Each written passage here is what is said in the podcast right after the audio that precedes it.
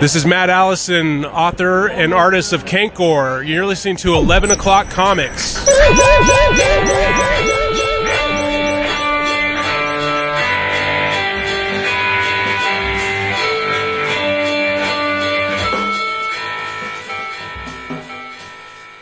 Wow, that was nice, David. Thank you, Vince. I appreciate you. Oh, that's nice to We hear. appreciate you. Yeah, we appreciate everyone, don't we? Most everyone. Yeah. Yeah, yeah, almost. Everybody who voted the right way. Yeah, Oh, yes. Appreciate them. I forced family members to vote. Forced We them. had no votes of confidence yesterday. We had our mayor. Uh, I mean, yeah, it was obviously all local stuff and some propositions. My neighbor, Ron, he actually, he, um, we have two polling places across the street at the library or down at the, um, the Lincoln Depot Museum by the train station. So my neighbor works at the Peekskill train station. I saw him yesterday when we came home because he works the third shift. So I asked him, he's home all day. Did you vote? He's giving me all these excuses. I had ripping and running. I was doing this for my mom. I was moving furniture, blah, blah, blah. I'm like, he's like, now I got to get ready for work. I'm like, well, that's great because you can fucking vote down by your job. And as Renee and I are walking to our polling place, I get a text and he sent me a photo of his I voted sticker. So all's right in the world. Well, if he sent you a photo, then you know it happened. It a- absolutely 'cause there's I mean, no he didn't post proof on without socials, so not everybody knows, but at least Yes. I know. So there yeah, you go. There you go. And you know that you're in for a good time because this is 11 o'clock comics episode 879. And I am Vince B. our Vince B. I am David A. Price. Ooh. It's true, and I am Spike Witwicky. Did you read number two? I didn't read it yet. It just came out. I didn't read it yet either. You're Jason Wood. You, you cannot you cannot be Spike Witwicky. I can't? No. Damn. No. All together now on this, a good old fashioned let's just talk about comics episode of 11 o'clock comics brought to you by cheapgraphicnovels.com. The proof is in the pudding and in the name, cheapgraphicnovels.com. Omniboo, collected editions, OGNs, manga. You wants it, they gots it at far less than the retail price.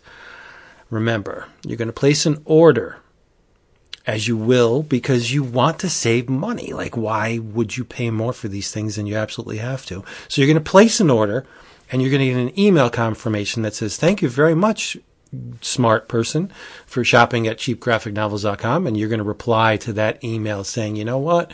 My buddies, my dudes over at 11 o'clock comics sent me and they, meaning Max, are going to gift you with free shipping on your next order. That is an incredible bonus. We know how shipping is these days. It's just stupid expensive. So you can bypass that on your second order and save a whole bunch of money at cheapgraphicnovels.com. Go there. Make sure you tell them we sent you or you're not going to get anything extra other than savings, which is not a bad thing. It's not a bad thing at all. No. You know what else isn't a bad thing? Crappy What? ass segue as it is. Um, uh, beer is not a bad thing, uh, and I have plenty. And diverse. Okay? Such I'm, as. I'm finishing the Sweetwater Brewing Company 420 Strain G13 IPA, which I absolutely love. This may be the go to beer. I'm thinking this is it. If I had to drink nothing but this for the rest of my life, I would be a very happy man. But I'm going to mix it up. I'm also drinking another delectable brew from Samuel Adams. This is called Old Fezziwig, rich and spiced, seasonal. Uh, it's a lager. Yeah, it's a lager. I love Sam Adams. Call me basic. I You don't do. really. I don't really care. You call me that. I love Sam Adams beer. Just love it. If I lived next to the brewery, I would get a, a line right from one of the their vats right into my house, and I would just drink Sam Adams all day long. Yeah, I'd be as big a Jabba the Hutt, but I don't care. It's delicious. There we go. That's what I'm drinking. I legitimately was thinking the other day how I forget what beer tastes like. Oh, that's sad. It really isn't. It is. No, it's very sad. Yeah, I. Uh, What are you going to drink in Valhalla? They don't have wine in Valhalla. Mead. Right, well, mead, I'm which is. gonna go to alcohol, but uh, You are going to Valhalla. I'll, I'll drink wine, dude. I'm sure there's casks of wine. They don't Yes, have they it. have- yes, they will. They No, will they don't. wine. I've been there. They don't have it. Go to Sto-Vo-Kor, drink blood wine. Why don't you just bypass that? Just drink blood.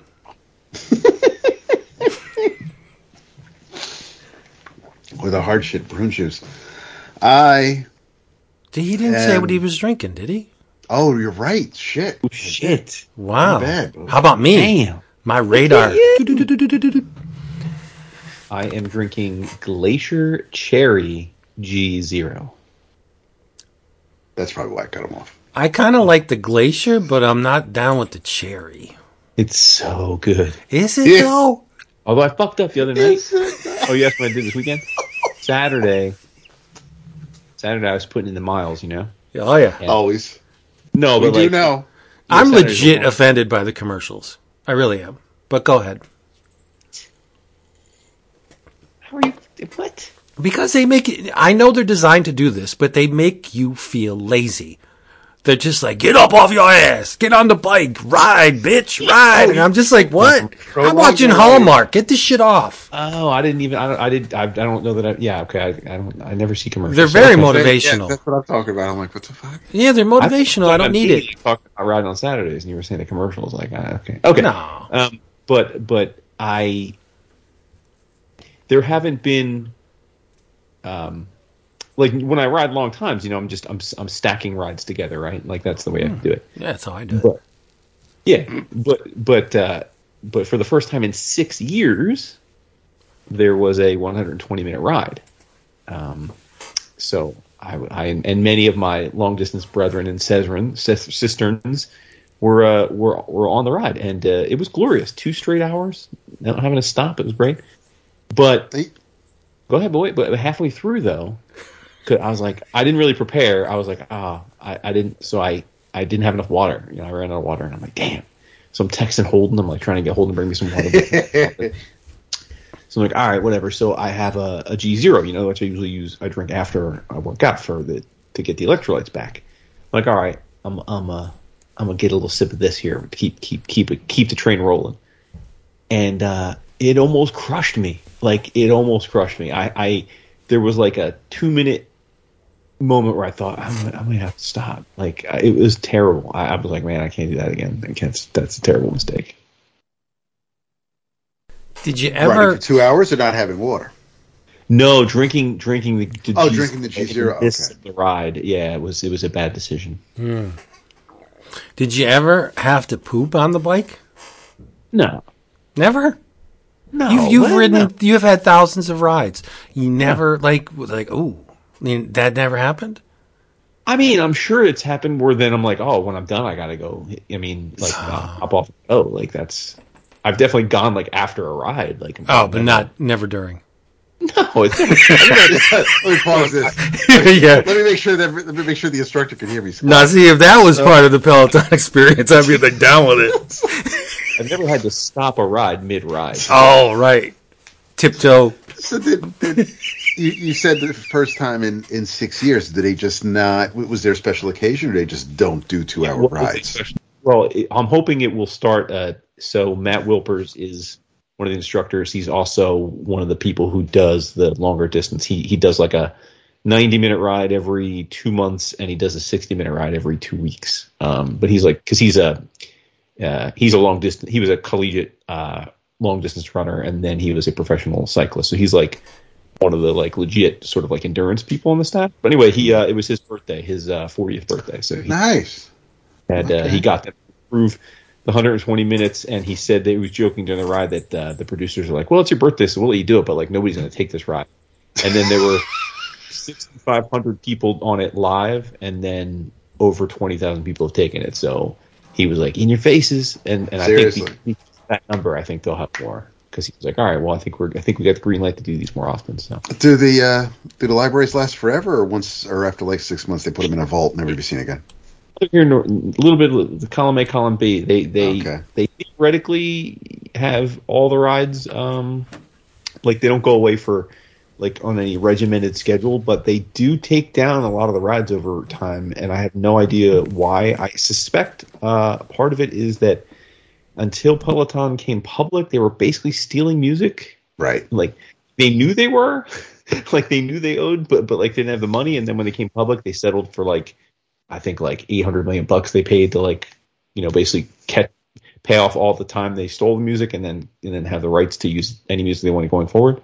So I think um, a lot of the rides that are backwards looking that they probably didn't get clearance they had to remove because of the music stuff.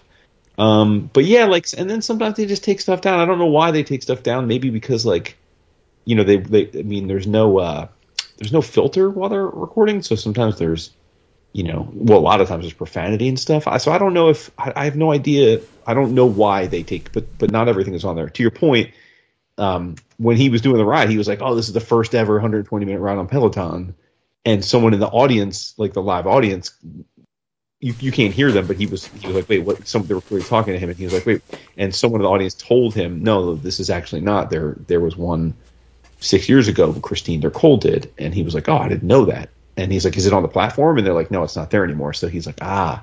So even he didn't even know. So like, yeah, it's not they're not all on there, but a lot of stuff's on there. I mean, you can go way back. I think part of it too is they probably realized from a storage perspective, like nobody goes back that far. Like no, like no, nobody goes back five years to a ride. Like it's just like I don't think anybody. I don't see why you would because you'd have to scroll.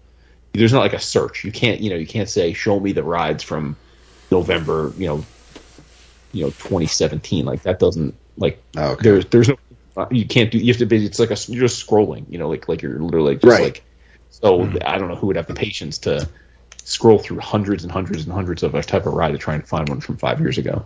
It's the same thing with the um, the Fitness Plus app. You can you can filter it with trainers, time, or or type of um, type of flow. But yeah, you're not going to be able to like say, oh, I want to find something from like August 9th of twenty. Yeah, but do you? Uh, do you guys question. remember while we're here? Right, Oh, but so this is my God, last we- question because I also I haven't gone yet. But do you? I know I've asked this before. I think. Um, do you ride for for distance or for time? Both. Yeah, it, dep- it depends on the day and what I'm doing. Okay. Um, I mean, I always, I always, well, the actual answer to your question is this, it's always time because that's how Peloton's structured. Like, like you take a ride, it's a, it's a timed ride, right? So like, I'm always riding for a specific amount of time, but Okay. whether I'm, but, but how long I choose to ride, how long, like how many rides I stack, and the level of exertion varies depending on what I'm trying to do. So like, yesterday. I did like a 45 minute 45 minutes of of Tabata which is like high intensity. You basically sprint for 20 seconds then you rest for 10 sprint for 20 seconds rest for 10 you do that for in this case it was 45 minutes. That's like high intensity like cardio where your heart's racing like crazy and you like it's super intense. Then like on a day where I'm doing like 50 miles that's more of just like a steady state. Like I'm basically just pedaling at like a pace that I want to be at which is usually for me like 21 22 miles an hour and I'm just trying to keep that pace for for the, for the whole duration until I'm done. You know, so. But it depends. I mean, it depends what you're trying to accomplish. Gotcha. I mean, I know John Pasalacqua, but you know,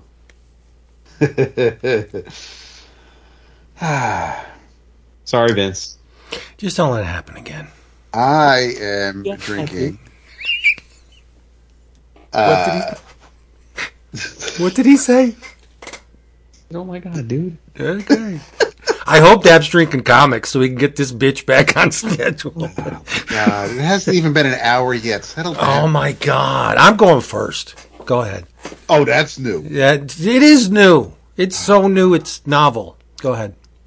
Make their small batch, unblended American whiskey. We got to No cubes, Tana no back. rocks. We do. Um, but I got there's this I, I gotta I gotta kill this like nip in here. There's a chill going down my back, so I'm, I just I went with the whiskey because tis the season. It's nice and warm. Didn't want anything with ice, so there we go. I woke up before. I thought it was at McMurdo base. I'm like, holy crap, it's cold in here. It was wicked cold. Yeah. I was looking for the thing. I wasn't trusting anybody. Like, whatever. I have something for Jason because I knew he would want to hear about this.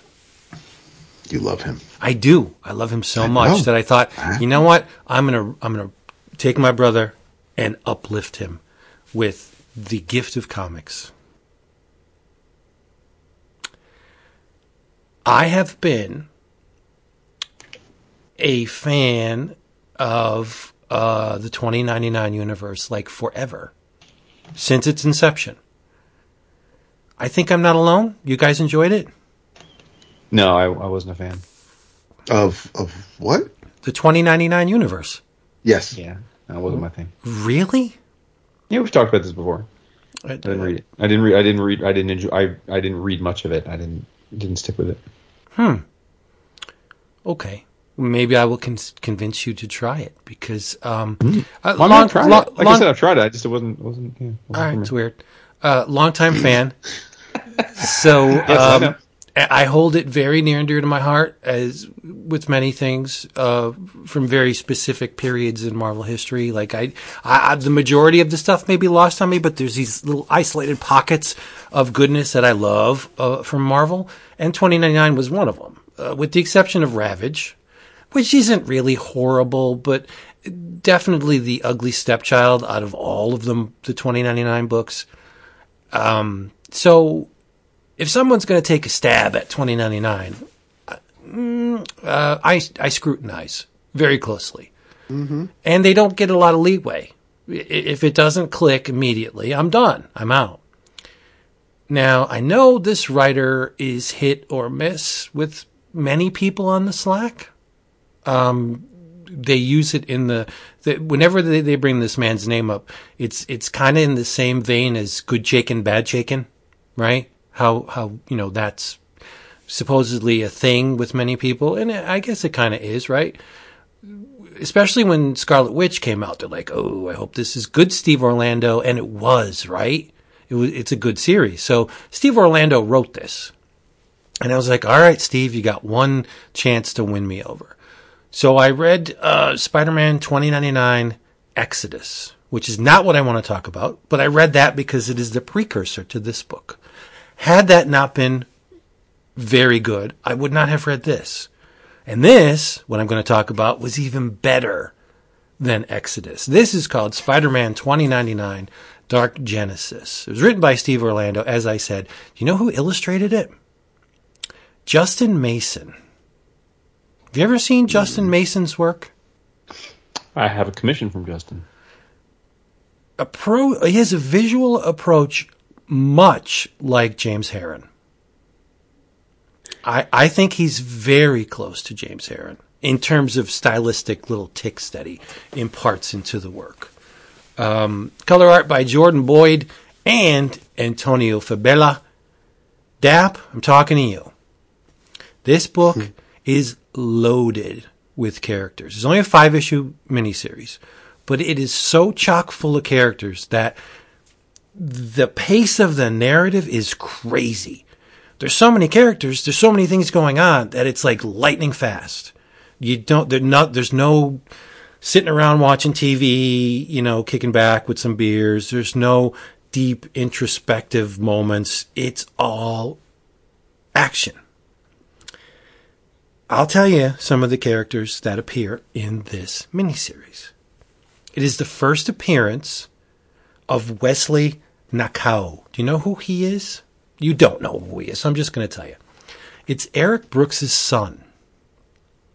It's Blade's son. But, like Dad, Wesley has an affliction where Blade had the, the taint of vampirism. Wesley, in addition to being a surgeon, he's also a zombie. And what do zombies need? They need human flesh, right? But this is Blade's son, so I don't think Blade's son will be going around, and he's a surgeon. You know, he has taken the Hippocratic oath. So I don't think a surgeon and Blade's son will be going around just killing people and eating them. You know how he bypasses the whole uh, must consume human flesh thing.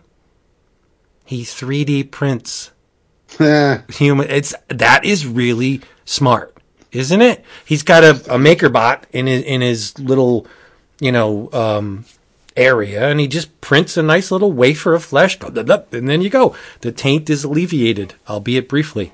I thought that was really cool. And he's got the, you know, he's got the katana, the swords, like like Dad. It's he's cool, right? Uh, Daredevil twenty ninety nine is in this. Eric Nelson, who was created way back in the day by who? Do you remember? Who created Daredevil twenty ninety nine? Oh, no. Warren Ellis. Huh. Yes. Okay.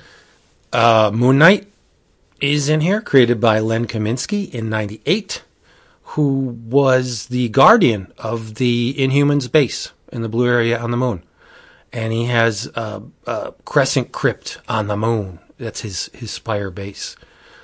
Now, I loved Punisher 2099, and he's in here, but this is not the Jake Gallows we knew from the ongoing Punisher 2099. He's in really bad shape in this book.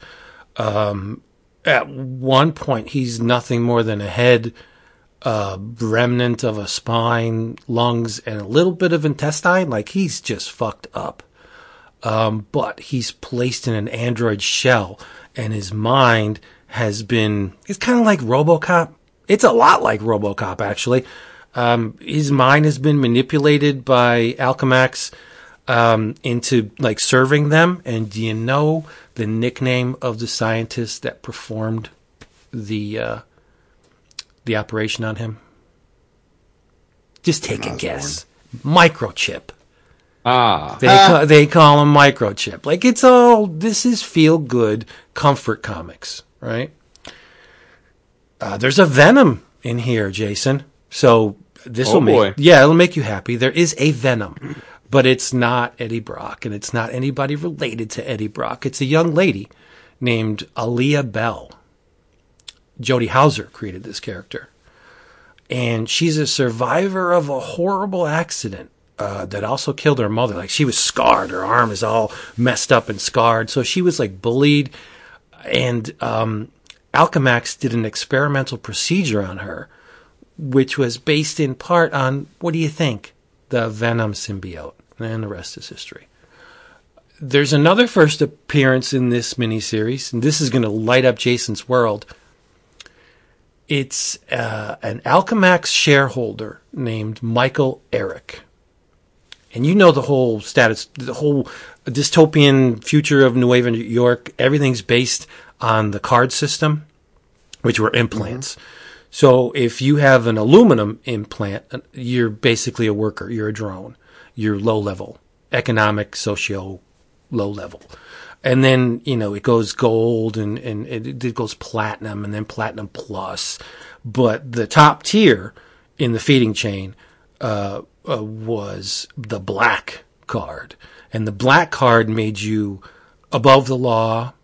You had limitless wealth. You were one of the elites.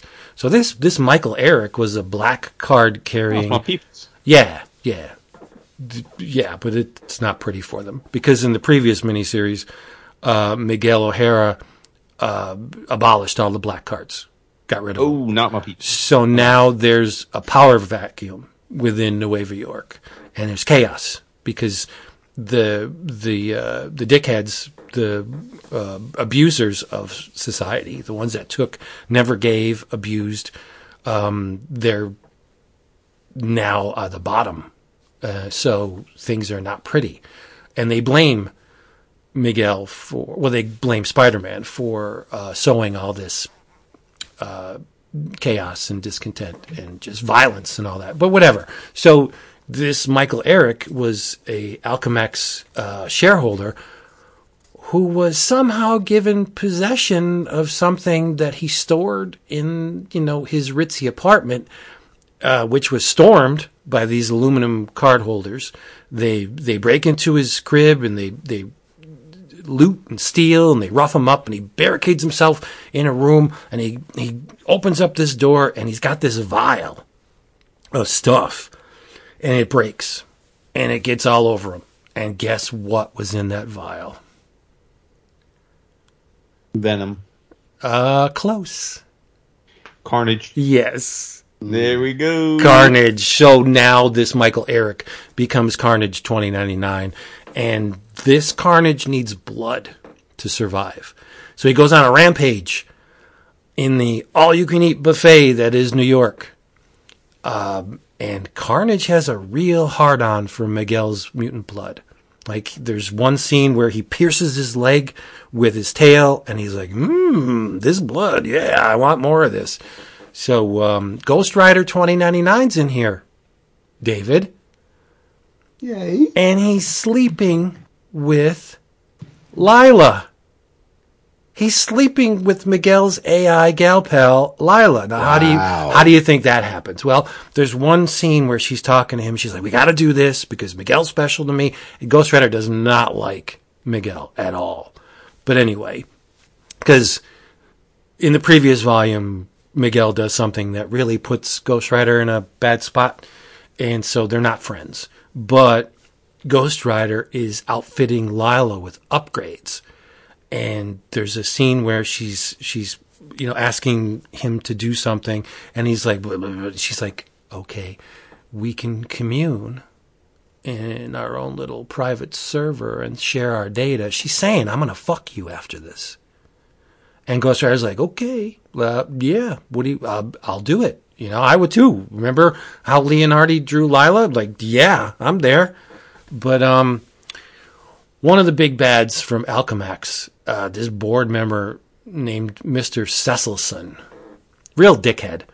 Um, he's manipulating stuff from behind the scenes. He, the Carnage symbiote was used by Alchemax to try and uh, develop some you know, curative uh, properties like blood diseases, cancers, stuff like that. They were they were using the symbiote to try and alleviate. And I, I shouldn't say alleviate because it is Alchemax. They are trying to make a lot of money on you know the sick and the dying by offering this revolutionary treatment that would cure these ills. But at the at the core of it was the car what's the the Carnage symbiote.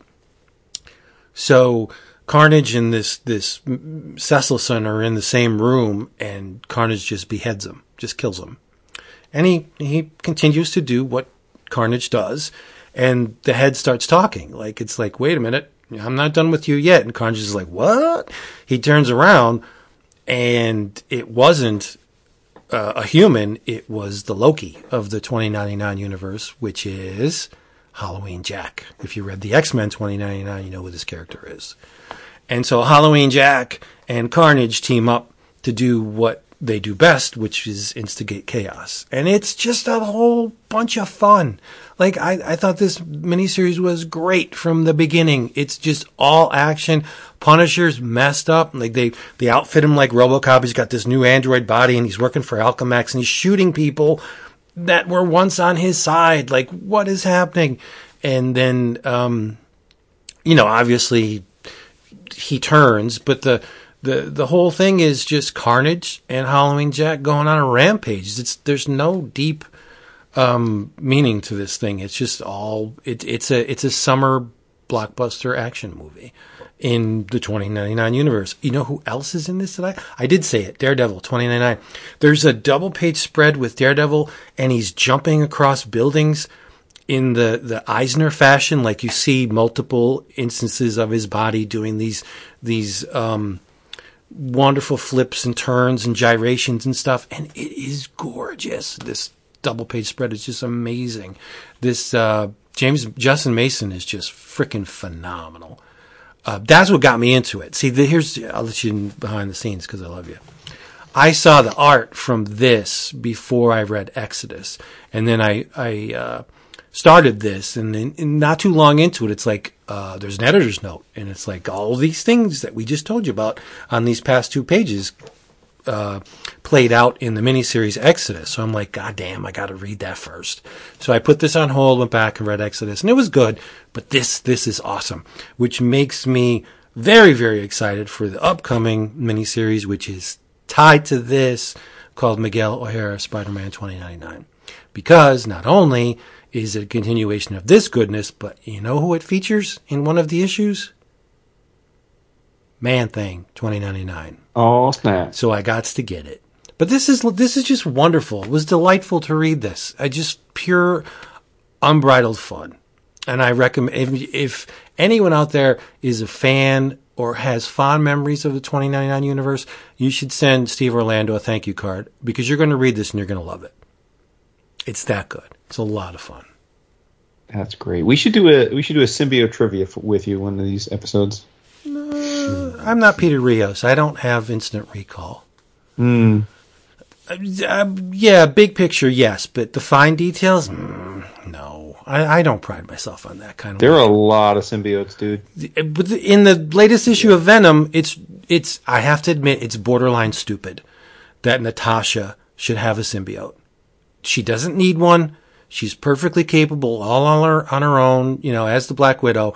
But she's Widow in Venom, and she has a symbiote. Like, hmm, I think that's really close to pushing it. Like, there's a giddy part of me that's like, that's you know, because it's Juan, it's it's it's Natasha in a symbiote, so nothing is left to the imagination, right? That's fun, but does Natasha really need a symbiote? I don't think so. Certainly not. But I am. If there's ever a mark for the symbiotes, it's me. Oh, this is true. You and Steggy. Oh, my dude. I love him. So there you go. Spider-Man 2099, Dark Genesis. Read it. You're going to love it. I'm telling you. It's, You know what I'm gonna do, Dad? I'm gonna come up with a list of names, and then next week I'm gonna ask Vince: Is it or is it not a symbiote? Yes, that's perfect. All right. Because there's a lot. Like you could There- say yes, probably to every answer. yeah, there, there is a lot. There's a lot. And it's not even Eddie Brock in, in the symbiote anymore. It's the son now, which figure that out because it's the proportions are all different. But when he venom when he venomizes or whatever, he's giant like like dad. Like I just don't Dil- you mean Dil- Dylan, right? Yeah, Dylan. I just don't understand it. I don't get it. But it's whatever. It's fun. That makes as much sense as uh, Well, because the Osborn Thunderbolt grandson. Ross's mustache disappearing when he becomes Red Hulk Oh, with black true. hair. I was going to say the uh, isn't the Osborn grandson um, a symbiote these days? No, he's a goblin. He's Red Goblin. Red Goblin. Yep. But but That's but, a fun book, yeah, too. Oh, no, In, no, in 700, he did get he did get hit with. Uh, I was going to say he's the yeah he people. was he's Rascal. His name is Rascal. Yeah. Misery. Uh, Liz Liz Allen is a symbiote. Mm-hmm. She's she's called Misery. It's it's nuts. This is not. Oh, speaking Eddie of Brock Oz, has been so Eddie Brock's been Venom. He has been um Toxin. yes, He's been Anti Venom. anti venom. Yeah. So he's got a lot of lot of uh, experience with the symbiotes.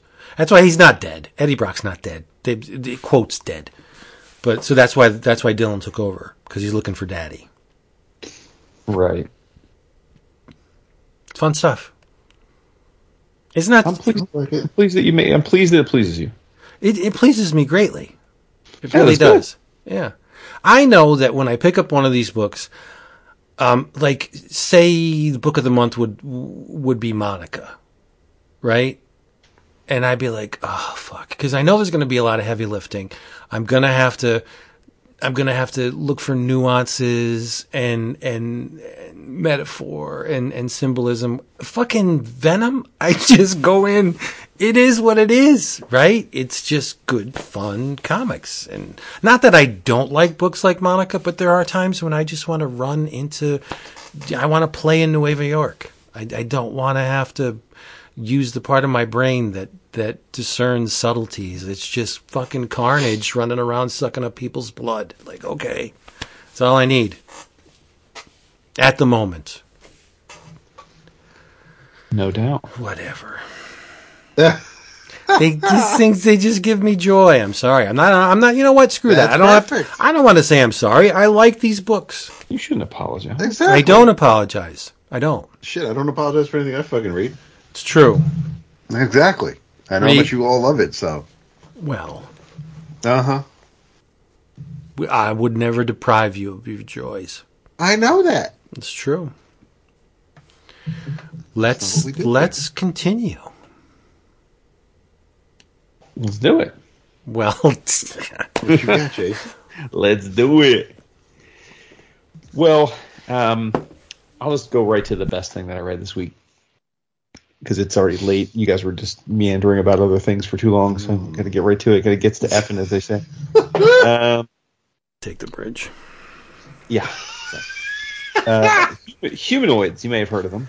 They Oh, nice. put out Some pretty badass comics. Oh, now I have Yeah. your. No, yeah, but did you? I'm, I don't mean to derail you, but did you see in the latest previews that the Metabaron second cycle is being offered in not one but two flavors? I have not looked at the uh, previews for this month yet. You can get a trade paperback of all four chapters, which when I say chapters, they're 120 pages apiece. You can get a trade paperback which collects all four volumes of the Metabaron second cycle for like it's I think the cover price is 50 bucks, so it's much less other places, right? Oh, nice. and you can get volumes one to three in a previously offered hardcover edition and volume four as a specially priced hardcover edition. So if you bought the hardcover, they're, they're offering the last chapter in hardcover formats to complete your hardcover set. But if you didn't buy any of it, you can buy a four in one volume softcover. It's nice of them to do that. Yeah, absolutely. There you go.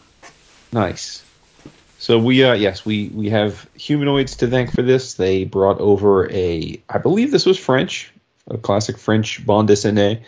Um, although you would know it from the subject matter, the art style, or the name of the artist, but uh, we'll get to that. Uh, it is The Cat from the Kimono, uh, written and drawn by Nancy Peña. Um, and like I said, you would assume she might be uh, you know, Spanish or Latin American, but I looked her up. She is, in fact, a French artist and has put out 12 graphic novels. Um, so she's been around for quite a while. I must admit, I, I, if I've read something from her before, I don't recall doing so. So, um, but um, but this book is one of those books that is very difficult to describe, um, better seen. But I can tell you that it was amazing, and in no in no small part because it's hard to describe. But I'll give it a quick try. Um, first of all, Peña's art style, most of her work, like the majority, I was looking around at some of her old stuff, like the majority of her work, if you were to describe her art style, it would be um, she renders in in a form of like that it looks like engravings. Like she she's inspired by 19th century English engravings. Like that's how most of her her comic storytelling looks. Um, in this book, she took uh, two approaches. Um, a good chunk of the story, once we get into the narrative, is her her classic style, but it is um, interstitially. It's well, the beginning of the book and then interstitially, we get a very different style, which is that of uh, very ornate Japanese paintings, uh, like Japanese murals. And that's because of the subject matter, which is that there was a beautiful maiden. Uh, she's the daughter of a uh, a very successful Japanese businessman who owns a silk mill, and uh, he spoils his daughter rotten, as uh, as as dads of daughters are wont to do, and he's always having his um, mill workers create beautiful new kimonos for her to wear. Um, at one point, the most talented mill worker creates uh, a kimono that is uh, red silk with black uh, cats uh, sewn into it, like silk cats, and it becomes her favorite, and she just loves it. But unbeknownst to the maiden, uh, the mill worker who creates these kimonos is smitten by her. He's in love with her. So he professes his love to her, and she basically laughs him off. She has no interest in him, you know, probably because he's a, you know, a peon, what have you. Um, so he feels some kind of way. So he creates a kimono for himself to wear of uh, cats, uh, not of cats, of uh, of mice. And he, he and when he walks in to see her, uh, the kimono with the mice is so well rendered that the cats on her kimono became become agitated and start pulling her towards their towards his kimono. and uh, and and this continues where until it gets to a point where um, uh, she gets so frustrated that she sneaks into his uh, bedroom one night. I guess you know, lo- like like stealth style. Takes the kimono and over the course of the night paints um, bloody spears through each and every mouse on the kimono. And when he wakes up, he sees his kimono is now rendered full of of speared dead mice, and uh, her cat's no longer try and chase them. But him being, you know, the talent that he is, he's like, oh fuck this bitch, uh, uh, i got something for her. So this time he creates a new kimono, and it's of uh, of of herons, of of you know of, of birds, and uh, and the herons are much stronger, and they have much more appeal to the cats, and the cats go batshit crazy when they see this heron kimono. So crazy that one of the cats actually manifests out of her kimono into the real world, as does one of the herons, and it runs away chasing after the heron. And she is beside herself because not only is her kimono fucked up now, but the cat that escaped was the one that sat on her heart and was her favorite. So she's just feeling some kind of way. See, this all of all of this is rendered in like a Japanese fairy tale vibe, right? In this in this painted Japanese painted style, like these big murals. But then the book shifts to a completely different style, which again is more akin to if you're familiar with her work to her normal work, much a much scratchier sort of single line weight, uh, kind of uh, uh, you know less detailed uh, um, uh, style. And we basically get this crazy adventure of this cat that has manifested and the cat goes through almost like a like a Forrest Gumpy type of a journey. Um, it it it, survives for a while. Um, it, it, it's in the ocean. It escapes and falls in the ocean, and then a giant fish eats it, and it eats the fish from the inside out to sustain itself. And then it keeps doing that. It keeps jumping, get, getting intentionally getting swallowed by big fish, and then eats the fish until it's gone. And and then eventually a, a fishing ship finds it and and, uh, and, and brings it onto its boat, and hijinks happen there. And basically, the cat is looking to reunite with uh, the the maiden and the kimono, and and it, it comes to pass that the maiden ends up moving to London, and so the cat ends up in London, and it gets really weird from there because now this cat is wandering through London, and who does it have an adventure with? Dap, Sherlock Holmes, and Watson. and Holmes is fucking out of his mind because he's seeing the cat and the cat's you know it's it's it's a magical cat manifested from silk so it's it it takes different forms. It can grow. It can look different. And he's bugging out. And he thinks it's the cocaine that he's on. And Watson's like dude I tell you you got to get off this stuff. And he's like so he thinks so he's bugging out by the like he's thinking he's seeing things. Um, then uh, the cat has a run in with Alice from Alice in Wonderland. Um, and and it goes on from there. And it's like just this crazy like wildly quirky non sequitur adventure where this cat has all these different run-ins with different pieces of english you know lore and and and and, and fiction and um and, and eventually comes to a resolution um which i'll i'll save. But uh but our man watson's involved in the sense that uh kimonos are a very hot fashion style in London at this point, and his wifey's begging him to get one of these kimonos, but dude isn't making any money right now because Holmes keeps taking all these like pro bono cases, and uh, Holmes is like, nah, dude, like I, I promise, you, you, need to get your wife a kimono. I'm, like we're gonna take a big paying case next time, I promise. You know, like all these like crazy little asides. Like I'm reading this book, and then all of a sudden it's like Sherlock Holmes and Watson. Like, wait, what? And it's like it it just was really fascinating and super weird.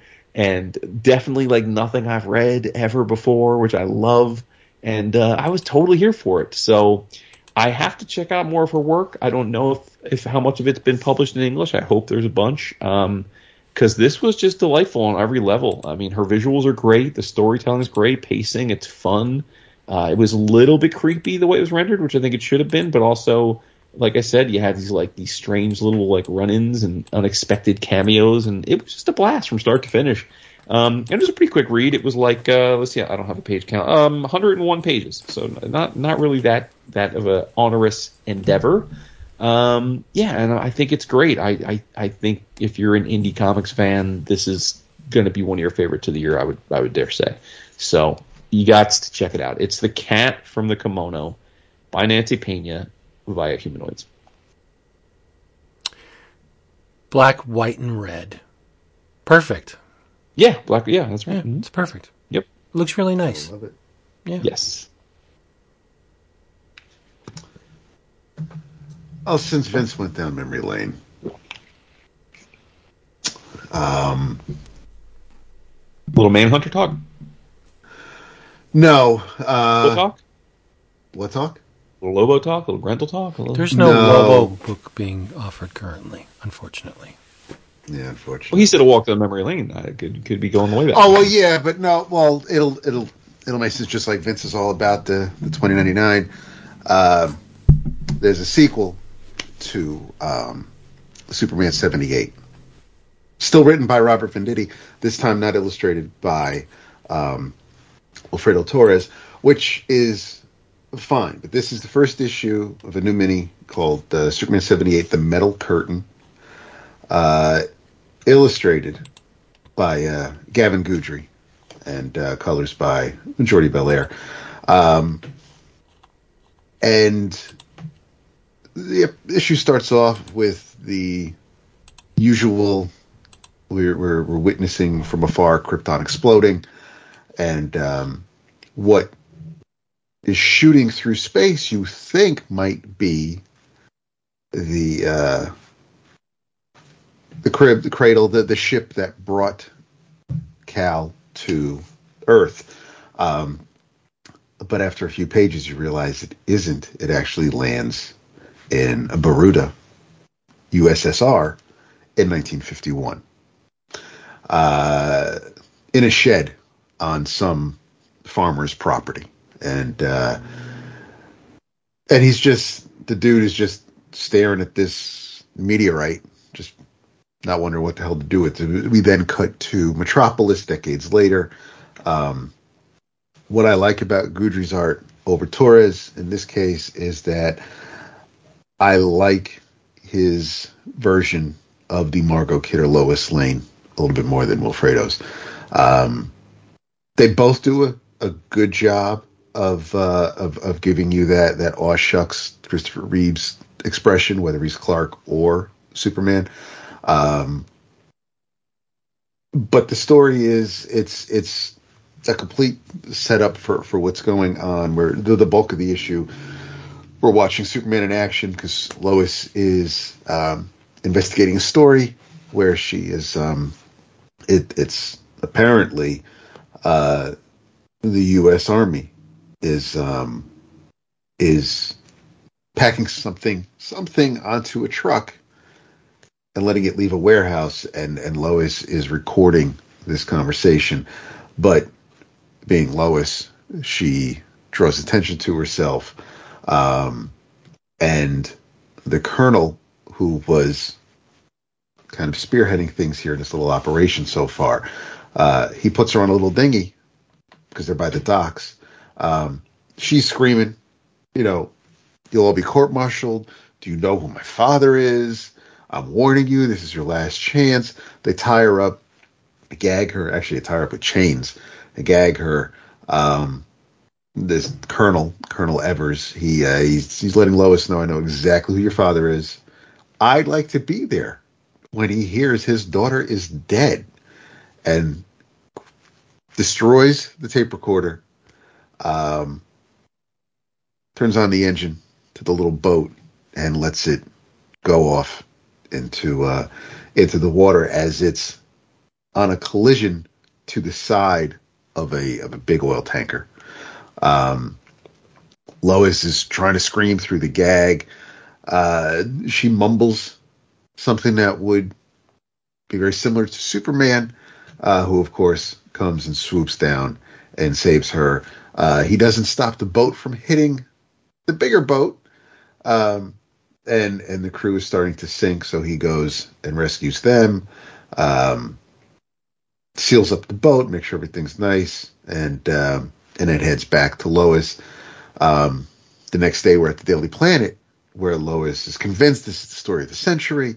Um, but Perry is like hearing none of it because there's no sources. You can't. We got no witnesses, um, and uh, and all the while he's talking about how dangerous this story was, um, and all all you know. Perry's like, you gotta. The story's just too risky. Of course, Perry is talking about the the story itself and and and how to vet it and, and make sure it's everything is is up to snuff. And all Clark is talking about that um, that it, yeah it, was risky because you know Lois was out so late in that dangerous part of town, and and and Perry's not hearing none of it. Great conversations. It, it, this I think reminded me more. Uh, this felt like more of the first movie than the first miniseries did, and I did enjoy that. Um, but I'm liking the setup on this one. We then cut back to now Moscow, um, and uh, and there's a secret military bunker, and we um, uh, Colonel Evers in, in air quotes, uh, we see somebody's uniform uh, basically being incinerated um, in in some oven looking cremation device. Uh, turns out that um, Colonel Evans, Colonel Evers was was just he was a ringer. He was not he was he's not an American citizen. Um, so while all of this is going on, this dude is telling uh, the former Evers that um, you know Superman is is uh, is he's, he's basically a, a, living work of propaganda. Um, he uh, he exists only for his own achievement. He is held separate and apart from the people, um, and uh, it's just all all this anti-American um, rhetoric going on in this conversation. Um, introduces Evers, the, the, the guy in charge, to uh, to kryptonite, and uh, and and he says uh, you don't need to fear it it's it's harmless to us, but to him it's poison, and um, and we we see the reveal of um, of the ultimate Soviet soldier. Um, it's uh, it's it's basically a big version of like the. It, it's very similar. It's almost like a cross between.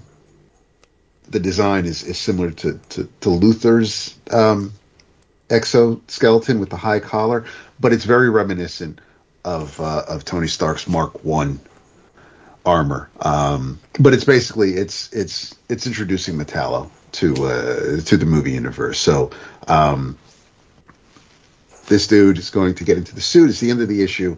Uh, the Americans will uh, they will call you Metallo. Your name will mean America is no more and and homeboy's just like all grinning about putting on this suit, talking about how he's going to make uh, he's going to make the people proud. And and and that was the end of the first issue. So uh, it'll be, you know, American versus Russia, I guess for for for some of this series. Um, I it'll be interesting to see how uh, I, am curious to see how how going to. Obviously, this is after the first movie. We've already established that Superman and and Kryptonite. Um, his reaction to it just in the first movie. It's not like it was it was a big reveal later on. Uh, so he's he's had experience, or at least he's interacted with with, with Kryptonite before, but uh, never in this particular uh, state. So yeah, I just thought the art was neat. I thought um, I, I, I think Robert Venditti does a does a solid job of um, of recreating the the movie universe, the cast, the dialogue, um, with the uh, with the stories he's he's told so far with with the first mini and now with this first issue. But uh, I, I didn't. I said I, I enjoyed the first book. I wasn't sure. I, I thought maybe based on how that first miniseries ended, that if they were going to do a sequel, it was going to go somewhere else, not this. Uh, but but I'm I'm, I'm I'm okay with this first issue with this setup. Don't know if we're going to see Lex. Don't know if, if Lex still in prison. Don't know if we're going to call back anything from the first miniseries. Um, and and there was there really weren't any markers in this particular issue to let me know uh, to let the reader know. I think uh, like which movie movies this may fall between. Uh, so yeah, I'm just taking it at face value. It's another story um, in the in, in the super early Superman movie universe. Um, but yeah, I, I I dug it. It was it was it was a nice surprise. It it it could have gone one way or another. Um, I'm on a uh, I'm I'm I'm happy with it. So, I, but also, I mean, being the first issue, I could say that you probably just pick this up without because, like I said, there isn't anything really connecting it to the first mini. Uh, so you could probably just pick this up um, and and run with it uh, as, as comes out. So yeah, I I, I dug it. I, I checked it out not not after I saw Vince's list with Spider-Man 2099, but I figured I'd at least um, mention this as kind of uh, a bookend of sorts to, to the 2099 talk. You want to hear something kind of funny? Always. You wouldn't know this uh, because you don't live in proximity to me. But uh, for many decades, there was a tuxedo rental uh, chain, local chain, called Metallos Formalwear. Okay. So whenever I hear the name Metallo, I'm thinking, oh, he's fighting the fiend of formalwear. He's going to to try and gussy Superman up for the prom or something like. It's just it's one of those triggers that uh, because it was a local place and everybody got their their tuxedos there. It was you know the only place to go. Metallo is the uh, the formalwear king. That's great. There you, it's not. It's just silly. It's Love just it. something that No, it is silly, but I Yeah, love it. it's silly. It's great. It's silly. Surprised you didn't call him Metalo, Vince. because that's not his name. Metallurgic, right? There's a word in there. All right. It's Spanish for me. Listen, how was it? How was was it? Maybe uh, two, three weeks ago that we talked about Mobilis, right? Yeah. Yes. Yeah, yeah. Well, uh, New York Comic Con. Yeah, okay, that's right. That's right. Okay, there you go. Well, we're back. We're back again. Mr. Juni Ba, the man of a thousand books. Um, just uh, less than a month after Mobilis hits the stands, Dark Horse gives us the unlikely story of Felix and Macabber. You just Now- hate me with the featured image, do you? What do you mean? Because I want to put something you've read on the featured image, but if I put this title, there's room for nothing else. Like, read something that has like one or two words in the title. Read an X Men book. How about just read great comics? How about that? Like, All right, okay. I could just Or- put Juni Ba. How about that? I'll just put Juni Ba. There we go. Yeah. So it's interesting because if you go back and look at the solicit materials for said book, um, Dark Horse is like an all new, all ages graphic novel by the team of Juni Ba and Hassan Otsmane-Elhaou. Now that is a very hard name. I've seen it a lot. He is one of the probably the, the better known letterers in comics these Yes. days, and and uh, but but it is his name is quite a handful. But I'm pretty sure it's it's Hassan Otsmane-Elhaou. That's how you say it. But anyway, um, they but so I'm like, oh, brand new graphic novel. But then I'm like, wait a minute, I don't. I'm not sure. Like something, you know, was like, I don't. This doesn't. I feel like this has come out before. Well, I don't know how Dark Horse gets away with billing it as a brand new graphic, all new graphic, all new graphic novel because this was actually a project that these two gentlemen did together seven years ago, uh, and it was crowdfunded through um, an early Kickstarter competitor called Unbound. Uh, they were more like a Zoop, I guess, in that um, they published the book for you. You know, if you if you got it funded, they they published it. Um, I don't know if they're around still. I can't think that I've ever remember backing or seeing a Unbound campaign, but nevertheless, um, they backed. They made this book through Unbound. Now I'm guessing that the reason Dark Horse is packaging it this way is one because these two gentlemen's profiles are much higher now than they were seven years ago, and two, I'm guessing Unbound because it was crowdsourced and self-published technically that it never was really like published in, in any great quantity, right? Like that would make sense. So even though the book did exist in a prior form, It's probably largely out of print. It's probably not been read by many people. So like I get it, little you know whatever little marketing gimmick. Neither here nor there. The point is, it's like me. I think the vast majority of people are discovering this for the first time here this month. Um, now, what's pretty neat about this? Well, there's lots of things that are neat about it, but what's really cool to, to see this just weeks after reading Mobilis is that this book was made when Juni was 23 and 24 years old. Juni's in his 30s now uh, or just turned 30, I think. And so the the style of the art is vastly different. Still great, very much, but different. And if if those of you that are familiar with Juni's work, this book looks more in terms of the the the style and the sort of there's a little bit more of an edge to the line. It's a little bit more frenetic, a little bit like a little bit looser.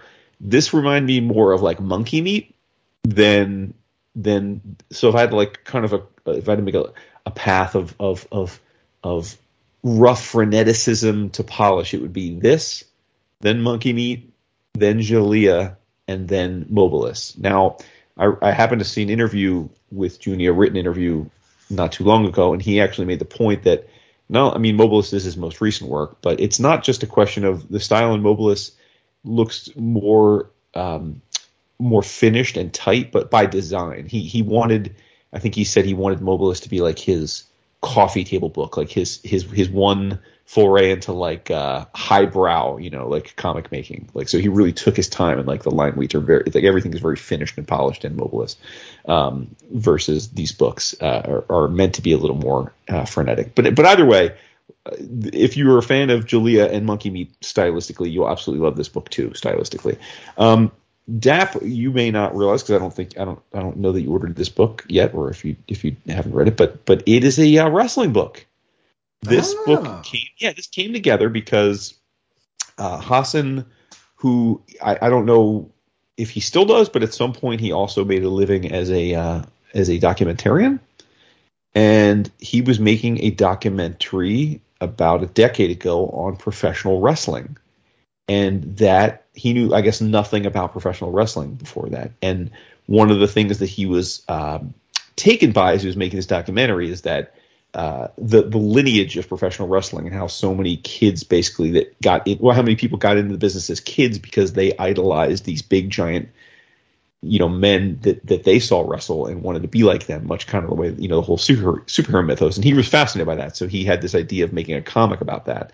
And then, unbeknownst to Juni, was an arts just graduating from art school, and he reached out to Hassan uh, just I think professional networking, you know, just just and and they became fast friends. And Hassan said, "I love your work." You know, he saw samples, and I think I think Juni had created a graphic novel or two as part of his his degree. And Hassan said, "Let's do a book together," and that became what what that became this. And it took basically close to eight years for the finished product to reach most of our eyeballs. Um, but it's the premise is it is a monster book. Both Felix is a is a child school age. Um, I'm guessing like middle school. Like he's an awkward, undersized kid, hasn't gone through puberty yet, gets picked on mercilessly by the bigger bullies in the school.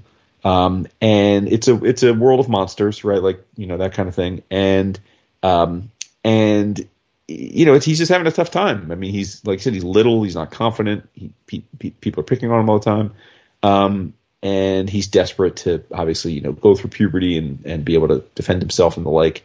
And there's a big old house in their neighborhood that's you know the old haunted house. Um, every every town has one, right? And and through a set of circumstances, he ends up having to go to the house and you know, ring the doorbell and the like. And this gigantic, hulking old man, well, old monster, but he's a monster, but he's, you know, an old, old, like anthropomorphic, like old monster man. He opens the door and it's, it's who we find out to become Macabber.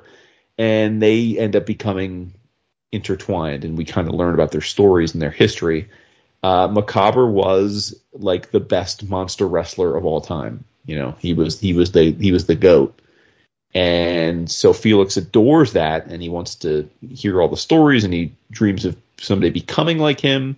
But as he's getting to know Macabber and learning of his history, uh, Macabber's view of his life isn't the way that Felix sees him. Macabber's life, even though yes, he did become the most popular, monetarily successful, famous wrestler of all time, he's a sad old man now who has no friends, and part of that is because he basically bowled over everyone to get to get to get to where he was. You know, he suffered no fools. He um, he he he broke friendships and and loves and and and, and relationships uh, at every turn, effectively to become the best of the best. Right? That was the price he paid. That was the uh, you know the, uh, the the the the devil's com you know contract, if you will, and and uh, and so we we see that journey, right? And and and and then Felix and we see how Felix adapts to that and has to come to terms with whether or not like he wants to follow the path or not. And I'll, I'll you know I'll leave some of that because we do see how Felix's life evolves and goes from there. But it was just this really wonderful story. And the neat thing is again, it's like one of those juxtapositions that the it's an all ages book about the cycle of life and kind of being careful you get what you wish for and how maybe the things we aspire to when we're young aren't necessarily what we ultimately want, especially if it comes at a cost that we didn't anticipate when we were young and uh, there's a lot of beauty in that. It's a story that's been done before in other ways, but the fact that it's done this way in Juni's world building, where it's this, you know, this this this crazy existence where there's all these different creatures it's it, that it makes it it makes it really appealing from because of its uniqueness and the way that it's rendered right? Like it's hard to you wouldn't think you could root for monsters right? I mean no there's probably a lot of people listening that were pixar kids saying what about monsters inc? It's like that vibe right? Like you, you end up rooting for these like creatures that are supposed to scare the shit out of you but because they're humanistic and have hearts you you end up kind of becoming you know adherent to them and thinking oh that's pretty cool. Um so it's just really it's really well done. I mean, like I said, the the character designs are pretty cool. Uh, it's definitely got like a Tim Burton vibe to it, you know. Um, like there's some like definite some like Nightmare Before Christmas Beetlejuicy kind of things going on, you know, with some of the monsters. Um, I thought it was great. You know, I thought it was great. It had a ton of heart. It is an all ages book. Um, so for those of you out there, always on the search for that. And uh, if you're in any way a you know a Grap a Graps fan, which I know Dap and I certainly are. Um, there's that vein of it too. So it, it kind of checks a lot of different boxes and brings them together. And you would think in in less deft hands it could have been like too much going on, right? Like like it's almost like oh, you so it's a wrestling book and it's a all ages book about cycle life and it's a monster book.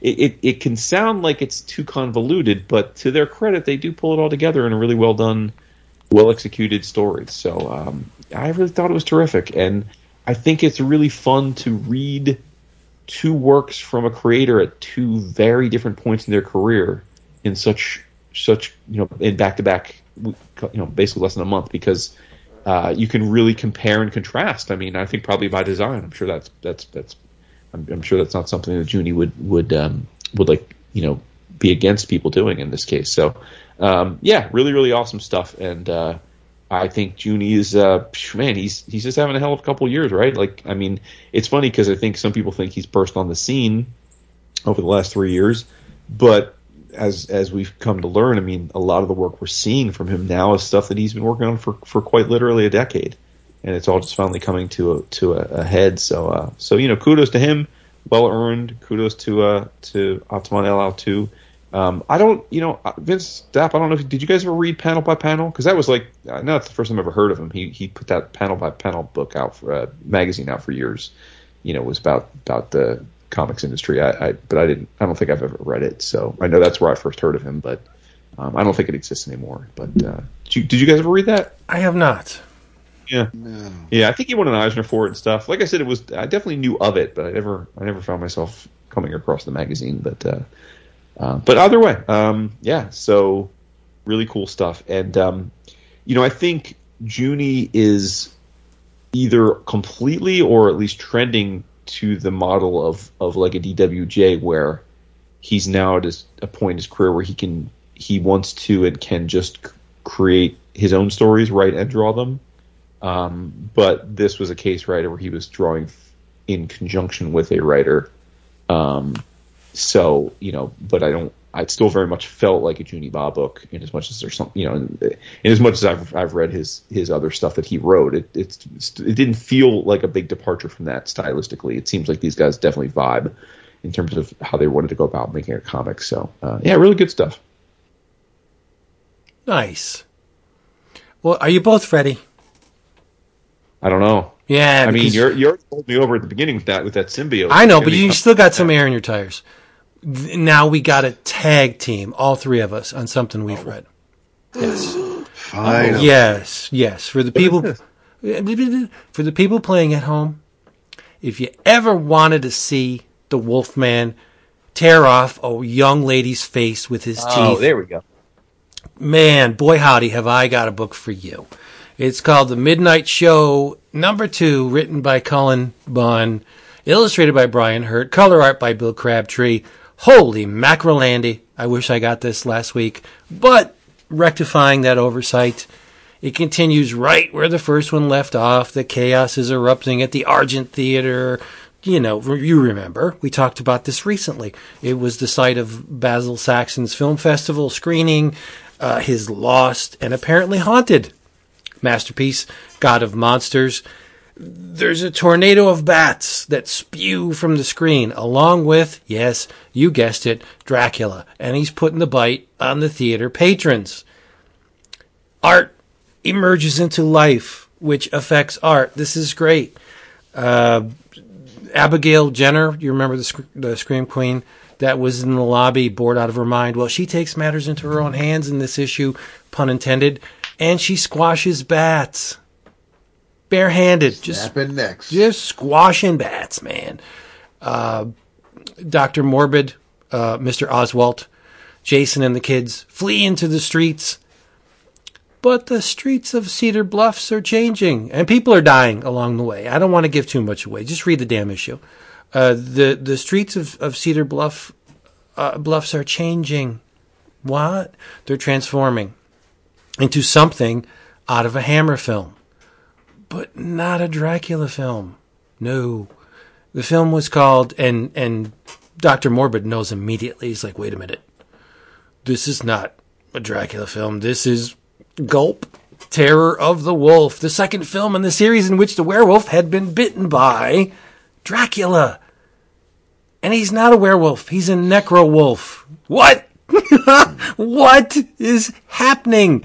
And then he rips off poor Trina's face in graphic detail. Rawr. Uh, see, here's the deal. All of the monsters. Uh, you, so you have the mummy, Amon Rezar. You have Dracula, Frankenstein, and again, it's okay to call him Frankenstein because in this instance, Victor's brain has been implanted into the monster's body. So yes, Frankenstein. You have the Necrowolf, and I don't like the name, but I guess they got to get around it somehow. The Dweller, which is in essence the creature from the Black Lagoon. All of the monsters are at war. They're all killing their way to the top of the food chain, the exalted position of God of monsters. And people are dropping like flies. Uh, Amon Rezar kills a very, very, very special member of the cast. I was sad. Um, and then throws down with Frankenstein, who is draped in car batteries. he needs electricity. He needs the juice. So what does he do? He wires up a bunch of car batteries and he's got them around him like a freaking bandolier. It's great. And then somebody shows up at the end. I really don't want to give too much away because I think the joy in this is just experiencing it as it unfolds, right? But we have to talk about something. And if you're a monster kid, of which I am, of which Matthew Allison is, and Gordy, we have a bunch of, of friends that are monster kids. You guys know what monster kids are, right? Yes? I'm, I'm going to guess those of you who were brought up on the monster serials, no. the movies, not the. No, no, no. Well, yeah, yes and no. I mean, if you if you were born like in the 60s, Right. you were lucky enough to experience the second wave of Monster Mania, right? Okay. It started in the 50s with with famous monsters and it just and the the the the, the syndication of all of these great monster films in the shock th- the shock theater package, right? Um, and then it, it cooled for a little while, but then in the 60s it ramped up again. And Famous Monsters was the shit, and Aurora, and all of the, the Mego, and, just Captain Company, and it, yeah, so there's two waves of monster kids, of which we, our friends, myself, are the second wave. So this book speaks to monster kids because it's just plain, uh, you know, monster club fun. There's all the monsters and they're all fighting and they're the classic monsters, give or take, you know. And I think it's wonderful. It's just, it, it, it again, yes, it's entirely nostalgia based. But when you have somebody like Brian Hurtt in the driver's seat delineating these creatures, it is an awesome sight to behold. Is it not? Absolutely, like we said after the first uh, issue, like like it, it is. I had forgotten how much I love Brian Hurtt's artwork because Yes. it had been a minute since I saw it. I liked him on the six gun and, and, and the Yep, damned and and, like every Damned, yeah. but this to me like this is right smack dab within the chambers of my foul beating heart. Like this Oh, that, of course. That's why we were so excited if you read the first issue. Yeah. After I after I read it, I was like, "Oh, this is Vince is going to spot when he sees this." yeah, his It's almost like. Uh, go ahead. I'm sorry. No, just his Frankenstein is is a tad too handsome. Right. There's a little bit. Like he's not as grotesque as he should be. But his Wolfman is not the Lon Chaney Jr. Wolfman. I think it's more the Paul Naschy Wolfman, which is oh, stop. Like that that is the I mean I I, I don't want to be branded a heretic. I love Lon Chaney Jr. But the Paul Naschy Wolfman is like that's my Wolfman. I love it, and and uh, it, it's just creepy and and and just dripping with the ambiance that we love from these movies. The fact that the very streets of Cedar Bluff uh, are changing to mimic the actual backlots of these movies and the you know the the, the scenery from the, that's just great. So it's it the and look at this the cover of the second issue with Frankenstein Yes. reaching out of the screen into like I'm also a sucker for 3D movies, always have been, and this is just it's again it's comfort comics. I, I no bones about it, It- but this one strikes smack dab right in the middle of my heart. So it's gonna be tough. I hope this miniseries ends before the end of the year. It maybe It doesn't. It, The doesn't. third issue. The third issue comes out on December sixth. oh shit, we're done now. We're done. Can I change the rules and bend the rules? Uh, No. They, uh, well, listen. The bulk of the miniseries will have been completed. but that's never been vote. that's never been enough for you. It can't be the bulk. It has to. Why are we worried about me? Why are we worried Because about- you're the you're the authority figure here. Oh, It- so- oh my it, it- God. It has to end within the 2023 brackets. Yes, I know what I like, but that doesn't uh, show me. It doesn't qualify. anytime. It doesn't qualify. I mean, Unfortunately, listen, lots of people that vote do vote for partial miniseries, but uh, and as much as DAP uh, sometimes may go a, a, a little too, uh, you know, adherent with the with the faux rules, I'm with them on this. If if I, a miniseries is finite by definition, I don't know how you can make it your favorite thing in the year if you haven't read all of it. Like that's doesn't what I'm make sense to saying. So it. Yeah. I mean, I doubt that Cullen and company are going to shit the bed on the fourth issue. But you never know. It could be a musical number. Well, then it's it- just is it- ruined. there we go. What's what we're feeling? Is it is it possible that if we get the fourth issue PDF from Dark Horse, no. if you read that, it, I I understand. look, I mean, I'm with you. Like, if if what's the cover date? When was it? When was it on the stands? That, Technically, what I it would by, be just finished. because I re- yes. Oh, I'm Yeah, sure. but it's no, done. I mean, if I you called can't. Cullen up now, he'd probably be like, "Yeah, here's the fourth issue." But it's I I I I, I love you and and and I absolutely respect your decision. It's No, um, I'm not. Uh-uh. Um, uh, it, it could fit into the fa- favorite single issue category, though. The first issue is pretty damn powerful, and it had First my heart. It had my heart a singing. So I could say Midnite the uh, Midnite Show number one was my favorite single issue of the year. I could do that. It could, could still, do that. and uh, yeah, I mean, it could still also fall under one of your other specialized categories. Yeah. as as as a whole. Like, But this book just makes my heart horror, sing. but It really does. I love the cover of the third it. issue that, that we're going to get with the three with, with with the dweller and and the necro wolf and and Can't we just call it the creature? Like we why can do we? we, why can does- the we can. I'm fine with calling it the creature. We know so we're weird. It's it's Um, weird. I, I I like that. Uh, just thinking about it as as we were breaking down Brian's resume, he's kind of at with with Midnite Show. He's basically drawn a book for each of us. You got the Sixth Gun for Jason with the Western motif, this for Vince, obviously, and and I love the period noir of of uh, of the Damned. Yeah. I, you know, I've never read the damn. Oh my God! Yeah, yeah, I, I never read it. Well, It's- we're gonna we're gonna upload the form for for November's book of the month. So there's a couple ideas for folks. There you go. I kind of like the the not so subtle uh, nudge nudge with the creature where it says, "Well, yeah, technically he only really appeared in one film," but that's not true because there was more than one creature from the Black Lagoon film. But he it was different in subsequent films. Creature Walks Among Us is not the same creature as in Creature from the Black Lagoon. I mean, it is, but it's visually it's not yeah, just, this is just oh my god, it's so good. And and you know the thing for me is because we buy so many comics, and you you have to you have to um, shuffle as necessary, right? And usually that shuffling is based on um, immediacy. Like, I need to read this right now. So you know, the closer the books are to the top of the stack each month, the the the more love we have for these titles.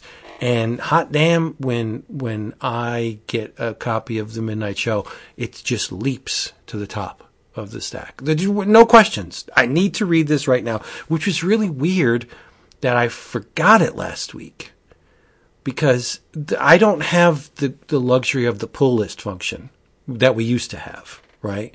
Where everything just ought you just hit, you know, the pull list thing and it just populates your, your order with all the stuff you buy. Like I actually have to go through the list every week and just put it in a notepad because when I go to the shop, I don't want to forget anything. But last week I did. Like I just, because I don't buy a whole lot of Dark Horse other than the Masters of the Universe stuff and uh, a Hellboy thing or two that I, I just kind of like, okay, here's Dark Horse. Nah, there's nothing there. But the Midnite Show was like buried within the Dark Horse listing and I missed it. And I'm dumb because it's, I, I would say this is my favorite book right now. I d- don't think there's too much question about that, right? There you go. Yeah. The Motorizar is such a dick. Yeah.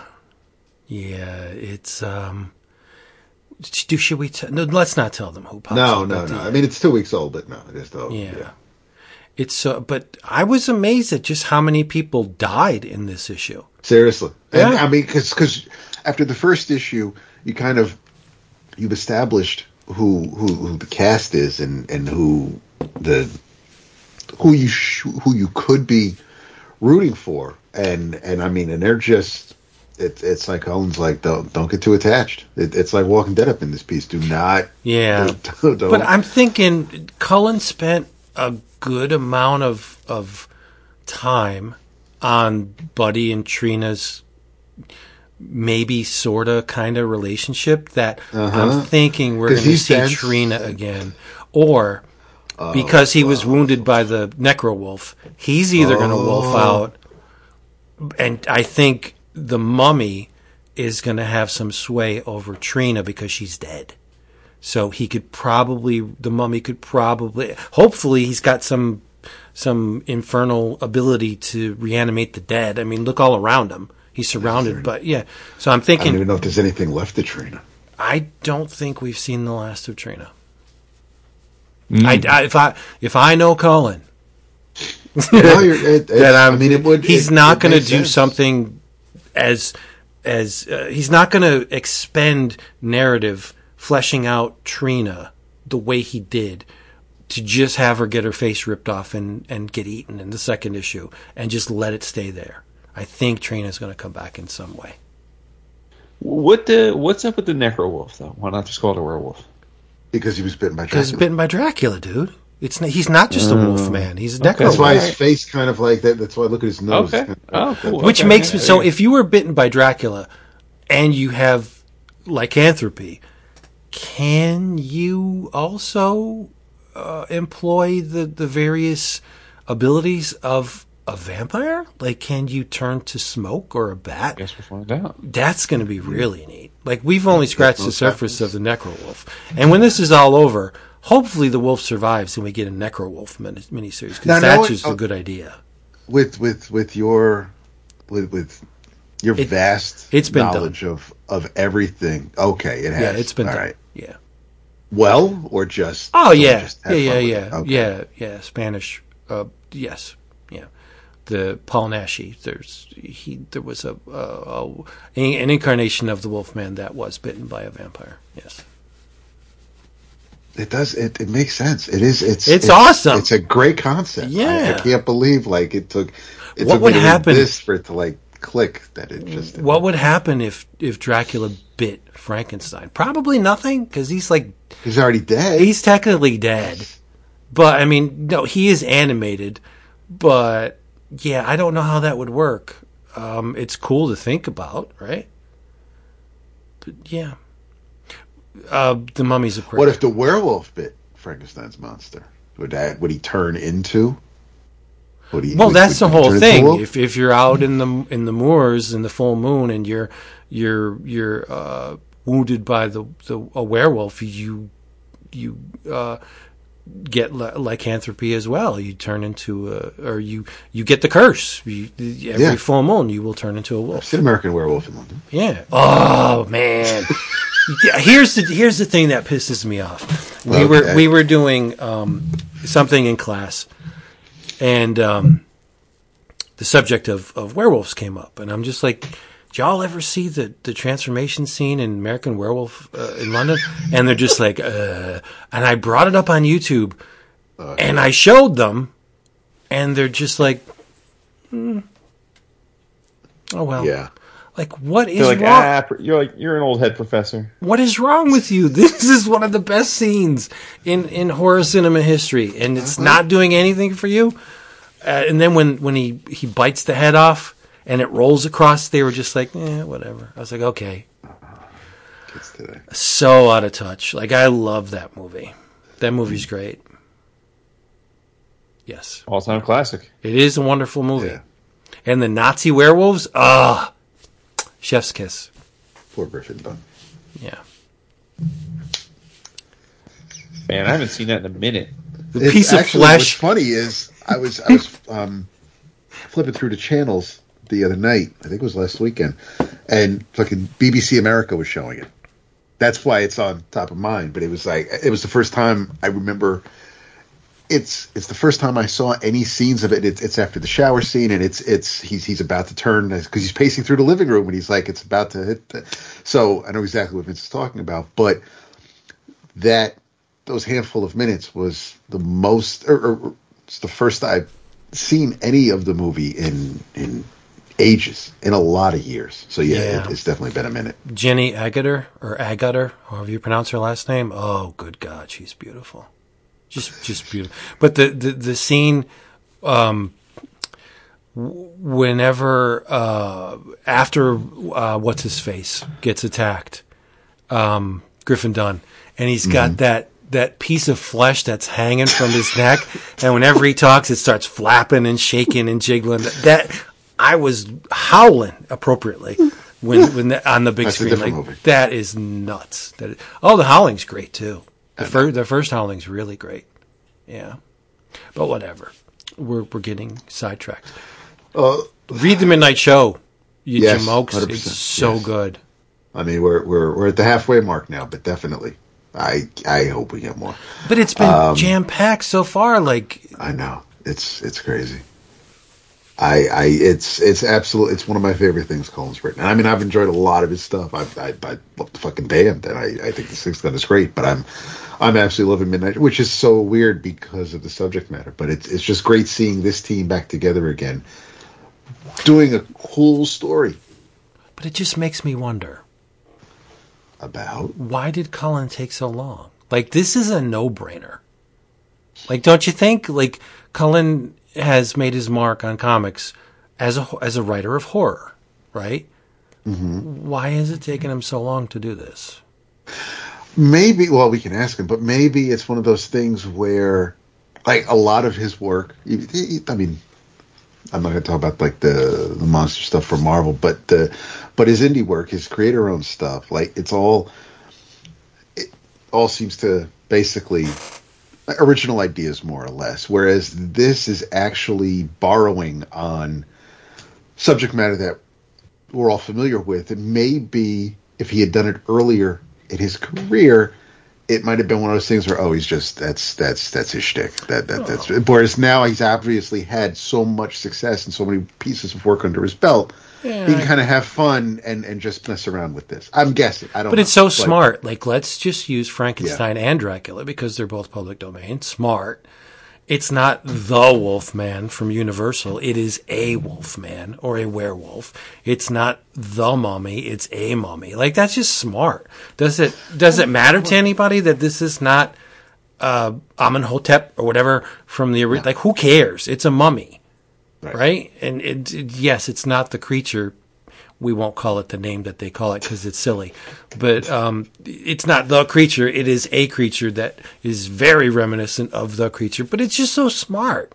I think, and at the end, you know, again, that person, super smart.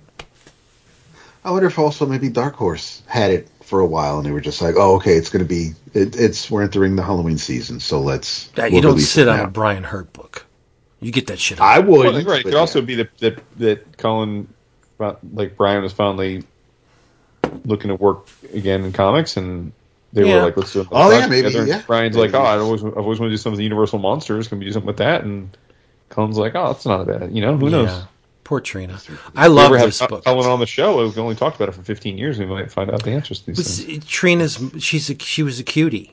Not anymore. But at, one, at one time she was. It was so vicious the way he just ripped that damn was like face it off. was, like, it was it was it was like a Mission Impossible mask ripoff. It was crazy. I- yeah, it- and you see the mouth. The mouth was Yes. all. Stri- oh Oh, God. God, Lord. Yeah. We- Well done, boys. So, Uh, speaking of dead or almost dead, um, something else I decided to just try to win um, because I do like Ablaze's output um, to a degree, but this this is called Almost Dead, um, written by Galaxy. That's it. Uh, art by Ryan Benjamin. However, the cover is by Tyler Kirkham. Uh, John Livesey does inks, and it's um, it's a zombie book. Uh, I'll, I'll I'll say we're um, we're introduced to uh, to a young woman who is uh, who's getting off a plane. Uh, the, the plane is in the sky, and, and, and when it lands, she uh, she deplanes, and it's extremely humid outside because it's July, and so of course people talk about what do you expect. She's landed in Maryland, and she's on her way uh, to see um, to visit her uncle Owen. No idea if Aunt Beru is there as well, but we have she's she's walking towards um Dashy Note and, and on her Blackberry, which kind of gives me an idea as to what era this this story takes place in. But she's on her Blackberry, doesn't have a lot of bars. Um, so uh, none of her messages have gone through to let everybody know that she's on her way. Um, she was thinking about calling her uncle, uh, but the whole idea of her coming back is, is because it's supposed to be a surprise. Um, the mailbox is also full, so there's really even no point in calling. She's on her way to the restroom, uh, and there's a dude like by the um, by the moving walkway uh, on the other side of it, and he's just like scratching at a wall. His back is to her, so she doesn't. Um, we don't. We don't see. She doesn't see what it is. He he, he is, but he's when the reader when we get the panel close up of, of, of the back of his head and, and his shoulders, um, his uh, he's like doing a low grumble.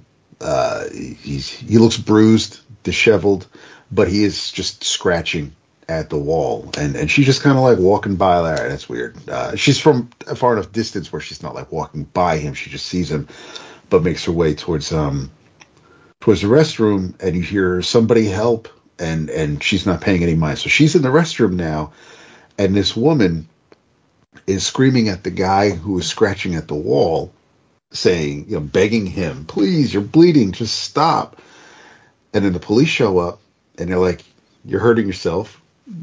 Please desist. And and she's like, she, she's this woman is just screaming at this at, at this dude, just just like whatever the hell you're doing. And that's when he turns around and he's just he starts growling at her. And now you have a few people who were just like, let's just go. It, it, it, mind your business. Let's, nothing to see here. Let's just keep moving. But you have a couple other people who are just like, oh my God. And they're just staring and, and kind of sort of getting involved. They do see the dude is, has blood on his hands, but then they're also looking at his face and he's, he's very pale or, or gray. Um, he, uh, they, they just keep, he looks just wrong. There's something physically about his appearance that just you would not try to have a conversation with this dude. But these police officers are just trying to say, "Hey, this is your last warning. We need you to calm down. We need you to stop what you're doing." It's like he's not. He hasn't said anything. He's not doing anything. He's just like kind of nonchalantly meandering to them. And then you see him like scratch at his at the top of his head, and then you see him start to rip pieces of himself in shadows. We don't. It's not in detail. Um, and then he lunges at the cops. One of them tries to um, pull out uh, pull out his weapon. Uh, but before we see any of that, we cut back to the young lady in the um, in the restroom. She's uh, she's washing her face, and then she's thinking about a flashback. Um, Sarah is is the young lady, but she's um, she's she's talking to a little boy by the name of Jake. Um, an older person is holding on to an adult is holding on to Sarah's hand. So the three of them are all walking towards this house. And Jake asks Sarah if you know he can stay in her room tonight, and she says, "Sure, I'll, I will always protect you." Um, but her uncle Owen has this sketchbook and and he's he's tapping away on a computer and, and he's just like he's telling Sarah my work is off limits. Don't don't don't go rifling through my papers. Don't come down here and check any of this out. Um, and and she's just looking through this sketchbook of a bunch of drawings where there is somebody who looks like um, a a uh, a pharaoh. There's some dinosaurs here. There's there's there's a drawing of a skull. It, it's just it's not a good looking it it's a book that's it's a sketchbook that seems to be filled with violent acts or the aftermath of, of violent acts. Uh, Sarah just thinks the book is is freaking spooky.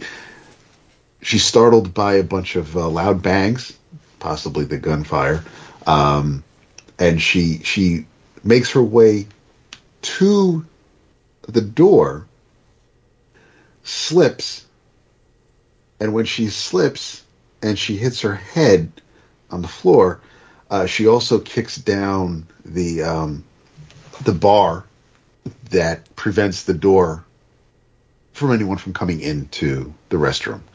Uh, it's, it's, a, it's, a, security feature. Um, and while she is knocked out, we, uh, we, we, we seem to be transported to, to Egypt where a bunch of um, a bunch of slaves are basically enrobing. Uh, you think that they're about to like basically perform the ritual to to, to make mummies, um, but heads are getting cut off instead as as they're all laying on this table, and uh, and so they're just all kind of the heads are all just kind of tossed in a pit, and then we see three days later, Sarah wakes up on the floor of the restroom uh, missing one of her shoes, and and and dried blood caked on her head. Um, has no idea what the hell happened. She's picking up her phone. Um, she takes the the bar away from the door so she can step outside into the concourse of the airport. Um, the whole place is empty, and like there's the floor is dirty, the walls are filthy. Uh, her BlackBerry screen is cracked, battery is dead.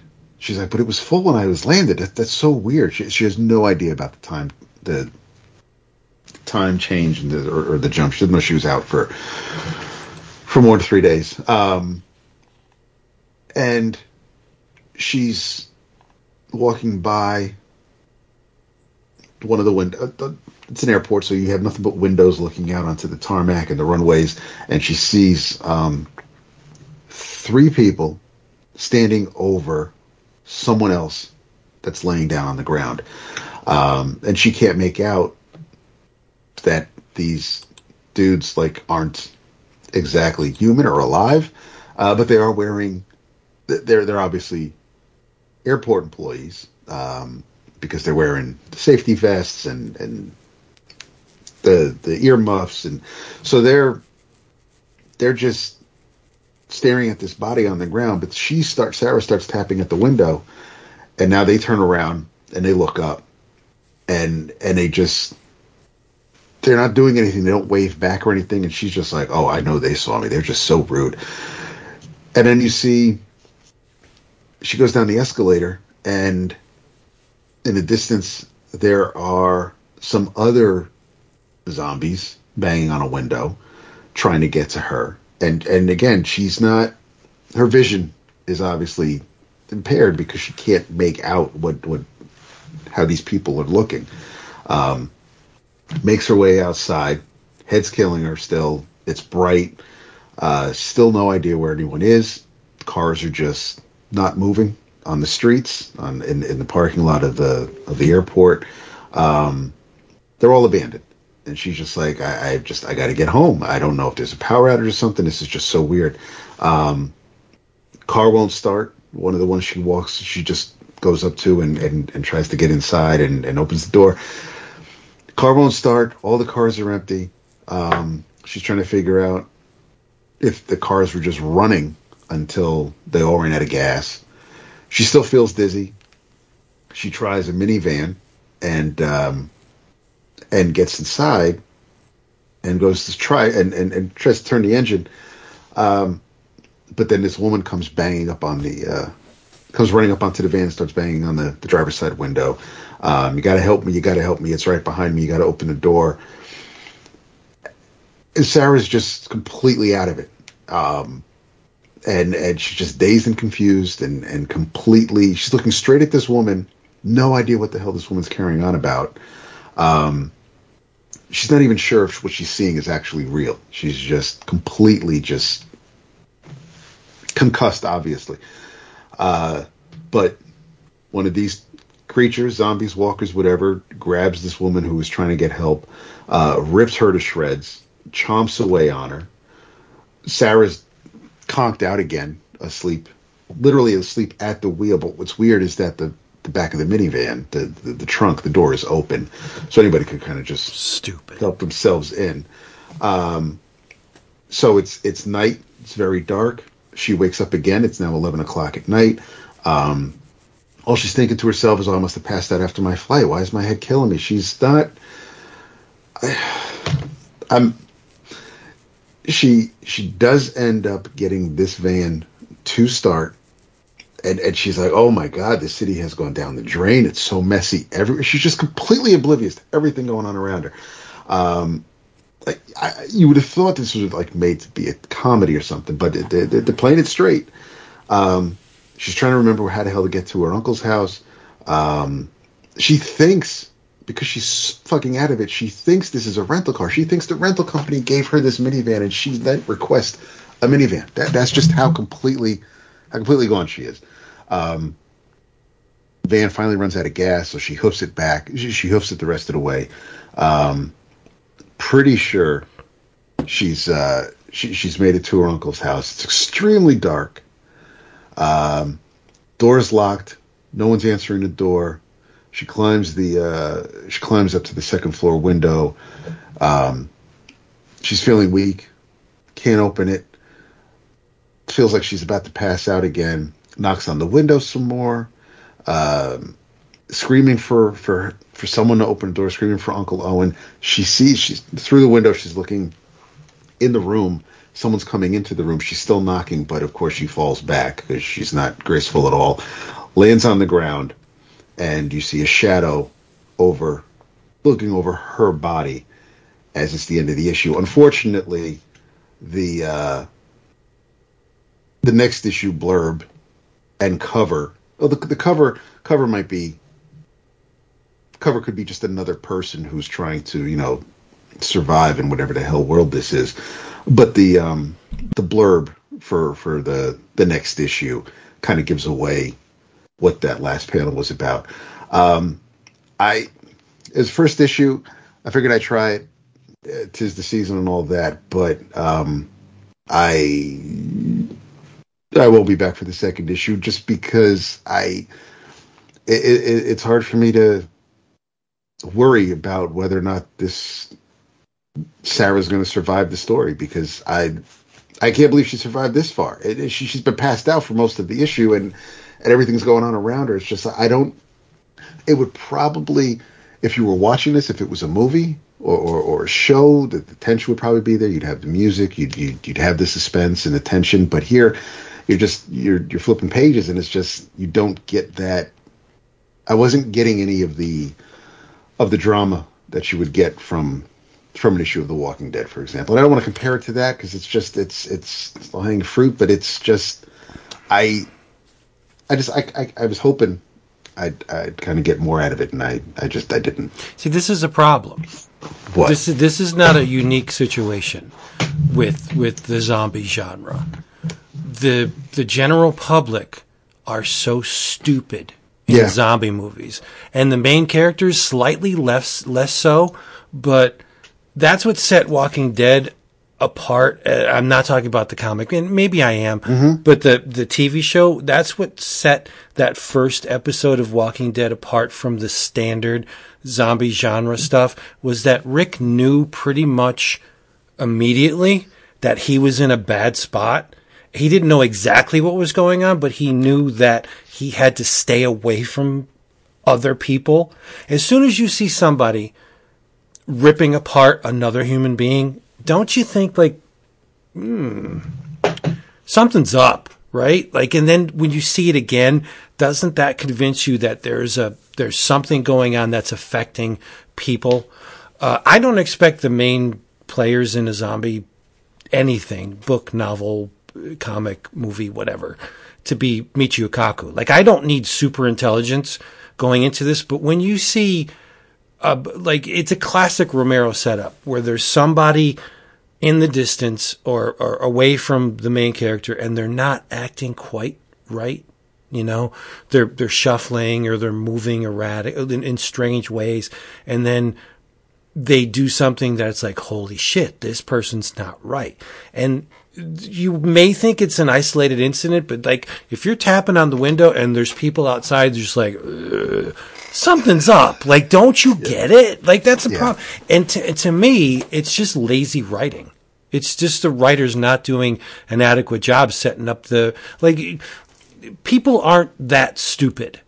If, I mean, if you were in a riot, what would you do? Get away from people or try to get away from people. A zombie uh, infestation is the same thing as a riot. Just stay away from people or, or whatever these things are. It's not that hard to, to write a convincing, um, anything in the zombie genre, but yet we get the same stuff where the main characters are so dumb that they don't get what's going on until some like a, a, a secondary or tertiary character gets killed and they're just like, oh, this shit's weird. Like it's it's not that hard. Like I don't know. And what, what you were telling me was like I would have tapped out way earlier than you did. Like I probably Oh, wouldn't you would, yeah. I would never have even finished the issue because this woman sounds incredibly stupid.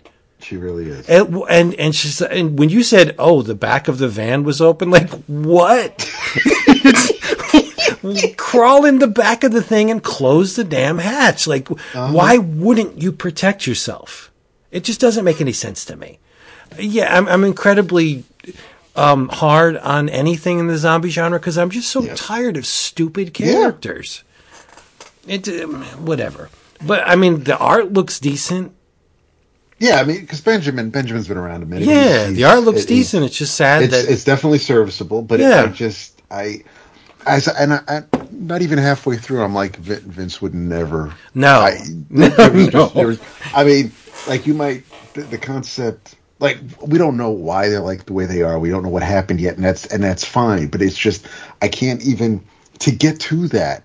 I have to put up with this woman, and it's just like that's it's it's Right. such an obstacle. Like I tough. just How can ah. you how can you root for someone or actually be concerned with the well being of someone that is so dumb?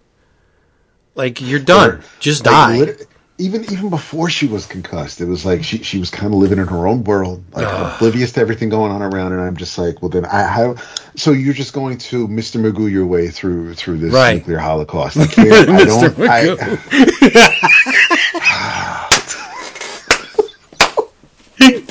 Very nice. Very nicely played. But it not it's just like who has time for this shit? Right? Mm-hmm. And you just don't like and, and it may be one of those things where oh she'll come around in issue like four or five. Nobody has that kind of time. I got time for this. Like e- you either survive or you don't.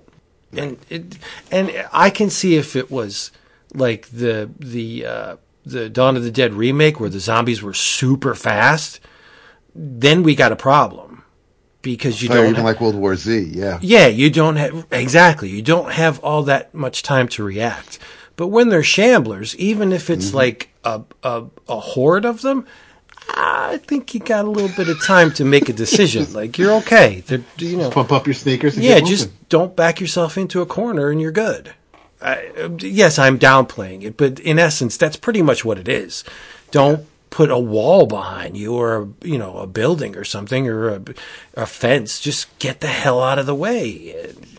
I don't know. I don't know. I just, it just doesn't. It, there's there's not a whole lot of, of common sense in zombie movies and, and comics and, and stuff. It's yeah, it is a problem. It is because yeah, but that's why um, Kirkman was so smart, where th- they can be a threat if written well, and and Kirkman showed that a bunch of zombies in the right situation can be a real freaking threat, even though they move super slow. There's way more of them than you, and if you're not cunning and you know plan carefully your your path of escape, you can get eaten pretty easily. But I think Kirkman's characters were on average, in aggregate, as they say, um, nice. smarter than than most characters in in any zombie thing. Right? Rick is really smart. Hence his his his survival through Gore. like a whole lot like a whole lot of of, a lot of messes, right? And and Michonne, like the, Daryl, they're and Carol, they're they're all smart characters, but I've seen a lot of dumb bunnies in in in zombie films. Like, yeah, like Barbara's in Night of Living Dead is super stupid. She's dumb. And and she deserved to die. If you're dumb, you deserve to die in a zombie movie. It's just, just that's the, the bottom line. Yeah. Whatever. Hey, everybody. Thanks for listening to this. It has been brought to you once again by the wonderful people at cheapgraphicnovels.com. Cheap graphic novels. That's what you're going to get. Omniboo, graphic novels, OGNs, trade paperbacks, manga, all that stuff for a fraction of the price printed anywhere on it. Even Amazon, right? You're going to get an email saying, thank you for ordering from cheapgraphicnovels.com. You're going to reply to it saying, my buddies over at 11 o'clock comics told me to come. And Max is going to say, well done, sailor. Here is how hard. he- here's a free shipping on your next order. You're going to love it. And if you would be so kind, do us a solid and check out our Patreon page, patreon.com forward slash 11 o'clock comics. Whole lot of shaking going on over there. Audio, video, images, polls, uh, a dedicated Slack channel that we all uh, throw down every day about everything. So just check that out. 11 o'clock comics. Uh, it's patreon.com first forward slash 11 o'clock comics. Two things uh, of of uh, which I would like you to be aware. Did you know that the first issue of The Punisher arrived today? Now, why is that noteworthy? Ah, I know other, why. Other than the fact that it's a new incarnation of the Punisher, and I say whatever to that. The only reason why I looked at it in the first place what is because it is beautifully drawn by our good friend Dave Wachter. Dave did an exemplary job on it. It is a wonderful thing to behold. I haven't read it yet, but it's out there and it's really nice to look at. So go get yourself the first issue of The Punisher. That's really not my In Your Travels. This is in, in my In Your Travels. In Your Travels. This was a Kickstarter that uh, I recently received. It is a trade paperback. Um, it's called Ink and Drink, Long Beach, Sewer Boyz. Now, when I say Sewer Boyz, who do you think of? Well, not the Island Boys. Wow, it's the Turtles. teenage it's the Teenage Mutant Ninja Turtles, yo. That's right. Yeah, it is a bunch of artists under the um uh, who edited this? Let's see. Do, do, do, do, do, do. Well, it says forward by Nathaniel Asolo, and uh, there's a bunch of people involved in this. The whole thing is, it, it is an homage. It's a tribute, a loving tribute to the Teenage Mutant Ninja Turtles, because the book is dedicated to Kevin Eastman and Peter Laird. Take it from there. Now, it, it, it the the representation of the turtles swings wildly. Some of them are by the numbers, and they're very much in the spirit of Kevin Eastman and Peter Laird, and others not so much, which is cool because we get to see our boys rendered in a in a variety of, of different styles and approaches. Here's the cool thing about this, though. There there there is a, a narrative in the beginning of the the first part of the book. The back of the book, it's, it's all like pinups and stuff, and different uh, artists tackle the the turtles and uh, other characters from the turtles universe. But there's a story going on here, and they they must have passed around pages to the artists, and some artists uh, took uh, the same pages. So as you're reading this, it you know the story is, is progressing and um, something will happen on one page and you take note of the dialogue because it's very turtle-esque right? Uh, or should i say eastman and laird-esque. And then the next page it's the same events. So um, more than one artist worked on a particular page which i think is really cool because it's like a spider-verse type thing where there's a glitch in reality, and you see, you know, um, events depicted through the lens of one artist, and then the very same events depicted through the lens of a different artist. I like that. I think that, I mean, it's the same uh, dialogue, it's the same narrative captions, it's it's pretty much the same everything, but interpreted by different artists. That's a very unique approach, and um, I really like this book a lot. Um, it's black and white as it should be. So I mean, you get cartoony turtles, you get Eastman and Laird turtles, you get hyper realistic turtles, uh, you get expressive, uh, surreal looking turtles. Like it, it spans the gamut. This is a really cool uh, exercise.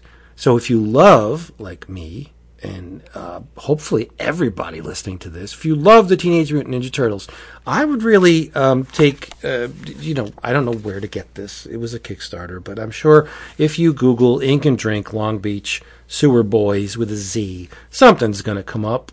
It, it's it's wonderful.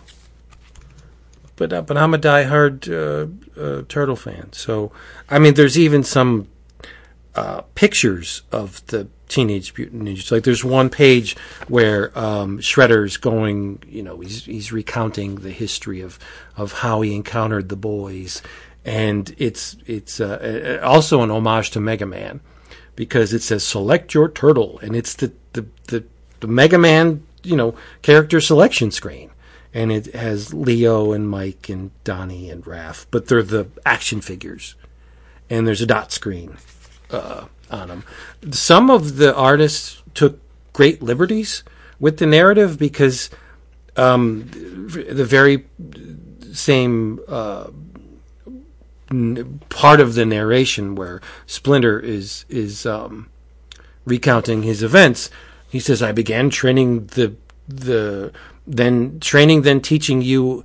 All that I had learned from watching 80s action movies, which is not the same thing um, as previous pages, but the turtles are now Optimus Prime, Snake Eyes, Godzilla, and Usagi Yojimbo. so it's like, oh, okay, but they don't appear anywhere else than other than that page. So yeah, he took liberties with the narrative, but it doesn't continue past his page, whoever this artist was. I can look it up; it doesn't really matter. So yeah, it's cool. It's it's a neat little off the cuff uh, loving uh, tribute to our boys from the sewer, hence the title Sewer Boyz. It's great. Go get it. I forget how much it was. Maybe 20 bucks? I don't know. But it's good. Really good. If you're a turtle fan, you need it. Excellent. Yeah. You guys didn't back it. I gotta get it. No, I didn't. I didn't. I do remember. I do remember seeing it though. I remember seeing it posted. I don't know why the hell I didn't back it. There was a couple of guys, a couple guys on the Slack um, that don't reside within the United States were kind of salty that the postage was so much. For sure. Yeah, so maybe you know that uh, I'm sure stateside people can grab this for on the cheapness, but if you don't reside within the wonderful boundaries of the United States, um, it may be difficult to, to, to procure this. I don't know. It was fun. I, I again, as with everything I talked about tonight, it's just pure nostalgia, comfort stuff with my my four Yeah, turtle friends. If uh, yeah, if you go if you go to the Kickstarter, you can you click uh, order it now. You can get it for uh, twenty five dollars Twenty five. from from Erwin Papa dot com. Is that shipping included? Probs not. It's only, I'll be totally honest, since, you know, uh, complete transparency is our goal. It's it's around a hundred and 124 black and white pages. yeah, I think 25 is pushing it for this. Uh, It, it, in terms of value, is there $25 worth of turtle joy within these pages? Yes. But if you're a materialist, right. you would compare this to other trade paperbacks from other publishers and be like, mm, 25 is a tad bit steep for this. Yeah, because and just going through the motions once it's in your shopping cart, standard shipping is about seven bucks. So now you're after the thirty dollar mark. Yeah, that's a bit. Yeah, I'd tell you the truth. If I didn't back the Kickstarter, I wouldn't pay 30 some bucks for this. Yeah, yeah, because your print copy, yeah, was was twenty. That included the PDF. You can get a, you could have gotten a PDF for eight. But yeah, it's so yeah, yeah, and and the funding ended in September. So P- I do PDFs remember are, seeing. I are not a bonus for me. Like whatever. no, no, no. I mean, it's nice to throw it in if you're buying the print one as it is, but it's not. No, I don't know anybody who's. Oh, I got the physical copy. Now let me go and up my iPad and read it there. yeah, yeah. Let me put this book on the shelf and only read it on my, my digital device. And it's fine if you're commuting and you're like, oh, listen, I'm about to go, so I got to hop on this plane, so I'm not going to take this book with me. Okay, Yeah, that's great. but But still, that's Yeah, just, I'm a lump. I don't go anywhere. So I know. digital stuff is nothing to me. I don't care. don't know. That's a big perk within the role playing um, Kickstarter arena where they're just like, oh, if you, and I can see where, you know, role playing digital version, that's cool because then you don't have to take 10,000 books to the table with you when, when you're embarking on a campaign. Or if you're a DM, that's a luxury to be able to just flip through your iPad for rules and stuff where you don't have to take a stack of books with you. That's cool. But for comics, nah, don't care. In your travels, Nice. speaking of PDFs, because that's how I was able to get this, because it's not out. Actually, depending on where you look online, it was either supposed to be out this week or if you go to cheapgraphicnovels.com, you'll see the release date is next week. But I'm talking about from Z2 by Dr. Dave Chisholm, Miles Davis, and the Search for the Sound. And this is absolutely phenomenal. I know Dave has done other work on extremely talented musicians. Um, and this is right up there uh, with, with, with the rest of them. Um, the art's absolutely fantastic. If, if, if you're familiar with Chisholm's work, you'll, um, you'll know exactly what you're getting here. Uh, it's got a forward by Erin Davis. Um, but it is uh, it is written, drawn, colored, and lettered by Dave. It is um, it was um, comprised the, the the story, the book itself.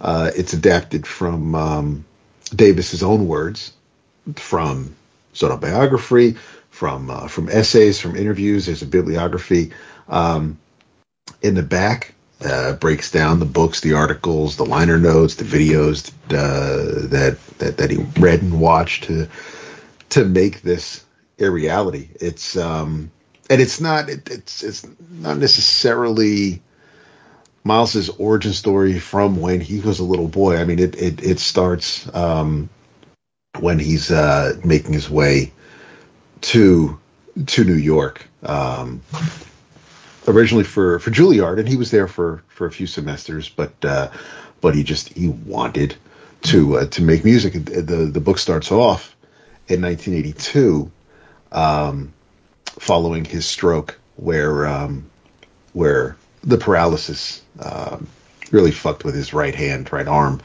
um, and so he wasn't able wasn't able to play the trumpet, and uh, his um, his doctor, his therapist, um, says, uh, "Listen, here's a pencil. Put this in your right hand. The hand we're going to rehab, and just start drawing." And Miles is like, "Doc, I don't draw," and he's like, "Nah, I get that. I this is going to be a new thing for you," and that's he starts to he starts to draw and he starts to scribble. And and we cut to uh, 1933 where um, he's walking through a young Miles Davis is walking through the woods and he hears music but music he's never heard before. And that's just that's all it took is like that's that's all he wants to do um and so uh so yeah he um he a handful of years later and he's uh he's on a train leaving East St. Louis to uh to to get to New York and uh he talks about meeting Bird and and and Dizzy and what he was tr- what Miles Davis was trying to do with music and and talked about what some of the other musicians were doing and and how their their music isn't necessarily you know hummable or, or something that's going to stick with you for a while. It's kind of just it's it's it is what it is. It's their music it's theirs but but you know miles has something else in mind and and, and what he envisions and uh the the other musicians the other artists he works with they all need to like kind of basically he's not trying to be a band leader where he's telling everybody what to do. Everybody needs to feel their music and and and do what they want to do and and, and it'll all work um so miles is very has a very kind of different style than some other musicians and um, and band leaders, but uh, he it's it it's just so well done. His father's super supportive. Uh, whatever son wants to do, whatever Miles wants to do, dad's going to back him. Um, Irene, the mother of uh, of his daughter, shows up because um, because Miles's mom told Irene where to find Miles, and uh, so um, Charlie Parker was living with Miles at the time, but they uh, they, they they got Charlie another place to, to stay while Irene and the baby was with was, was with Miles. Um, obviously, it wasn't wasn't an easy relationship. Uh, books broken up across chapters, and we we see other other executives, other musicians, other uh, other other artists and creators that the the Miles meets along the way.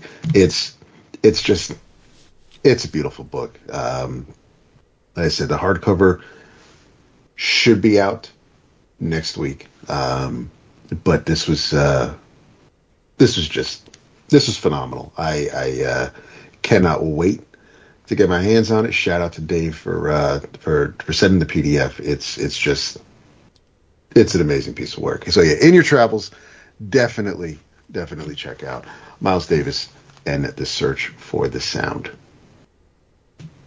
Cannot wait. You're gonna love it. Yeah, for sure. For sure. um, in your travels, check out. Uh, I believe the first issue was in In Your Travels as well. So maybe I'll actually talk at length about one of these issues. Uh, but in your travels, check out Rare Flavors number two. Yes. Written by Ram V with art by Filipe Andrade. Um, you know, th- this book is. Uh, it had big shoes to step into because the Many Deaths of Laila Starr, you know, was was one of the it books of that year and won all the awards and you know was was a great book. Um, for me just because of, of of the kinds of things that I'm into this book is is running way past that book and I love that book. Um, you know we, as we talked about the first issue it's basically about a Raksha uh, Indian demon who comes to earth to essentially be Anthony Bourdain and and and because he loves food that much. And um, you know the first issue they focused on um, on tea and crafted a story that was, uh, you know, in part again like Anthony Bourdain, like a very detailed description of the history of tea, the uses of it, the way they prepare it, the right way to prepare it, and so forth. But then it had a horror twist ending. Same thing here. Um, this this issue finds uh, our Rakshi and his documentarian friend uh, in a bus going through a very arid uh, part of the country with a new person in their crew, a driver, um, heading to find um, what is a, basically a, uh, a, a, gigantic field where they harvest a certain type of chili. It's the Mathania Lal Mirch chili, and it is a um, it is a uh, staple in Indian cuisine. That uh, it's a very hot chili, measures seventy thousand on the Scoville uh, scale, and it's basically their journey there and um, uh, just like in the first one, we learn about the history of these chilies, their their best way to prepare them. Our uh, our, our our favorite food demon crafts a wonderfully delicious stew with the chilies, uh, featuring uh, it's laal maas with red meat, uh, wild red meat, uh, and a chili broth, and and let's just say that um, you know because dude is a demon. Uh, not everybody in the entourage generally makes it out alive, even though uh, you know um, he's a pretty happy-go-lucky dude. Aside from that, uh, it's just a like I said with the first dude, it's just ridiculously quirky. Uh, Andrade's art just sings in this. I love books that you know take this little aside to give us this minutia about something. Um, it's one of the reasons I love Moby Dick. It's you know Moby Dick's one of my favorite books of all time, and and I would say it's a book where I totally understand if someone hates it because there are entire chapters devoted to the very minutia of things like scrimshaw or whaling or sailing. You know, it's it's and it gets just very almost tedious, and that's kind of the point. because it's supposed to draw you into the process, and so that I love things like that, and this book does that much less tedious way than something like Moby Dick for sure. But but um, yeah, just wonderful, wonderful stuff, and uh, you know certainly I know Dap. This is a book he'll love, whether you know when, when he you know but issue by issue or, or as a series, and, and this is uh, you know if you're a, a foodie, and I know lots of you in our circle of influence are both comic fans and foodies. Uh, this book is a home run. You can't you can't not you can't not be reading this book. What's the matter with you? Vince, you don't have to read this book. You don't like food, but No, I'm zero for two on your on your in your travels. So there you go. yeah, you know because you hate Miles Davis. I mean, No, Miles is my dude, I know. but no. I, I- have you ever heard me speak on uh, a comic based on a mu- musical artist? I just won't read them. I just don't. I just I, I passed on the all red Bowie thing. I just I don't think the two worlds should collide. But that's just me. Like who cares? Yeah, no, who cares? It's cool. Yeah, Yeah. it's all good. Hey, everybody, thank you for listening to this. Come back next time where we'll have more of the same and uh, maybe a sandwich, a cookie, pizza, Oh, what are we Claremont over here? Ooh. maybe one of mine. Um, you know, go to a comic shop, buy some comics, talk about them, banter amongst your friends, but come to the socials because we have presences on Facebook and uh, uh, threads, and uh, we have the dedicated Slack channel. You can join that if you want. So just talk about comics. Yes. Uh, in the meantime, say good night. She's going to attack me if I do this.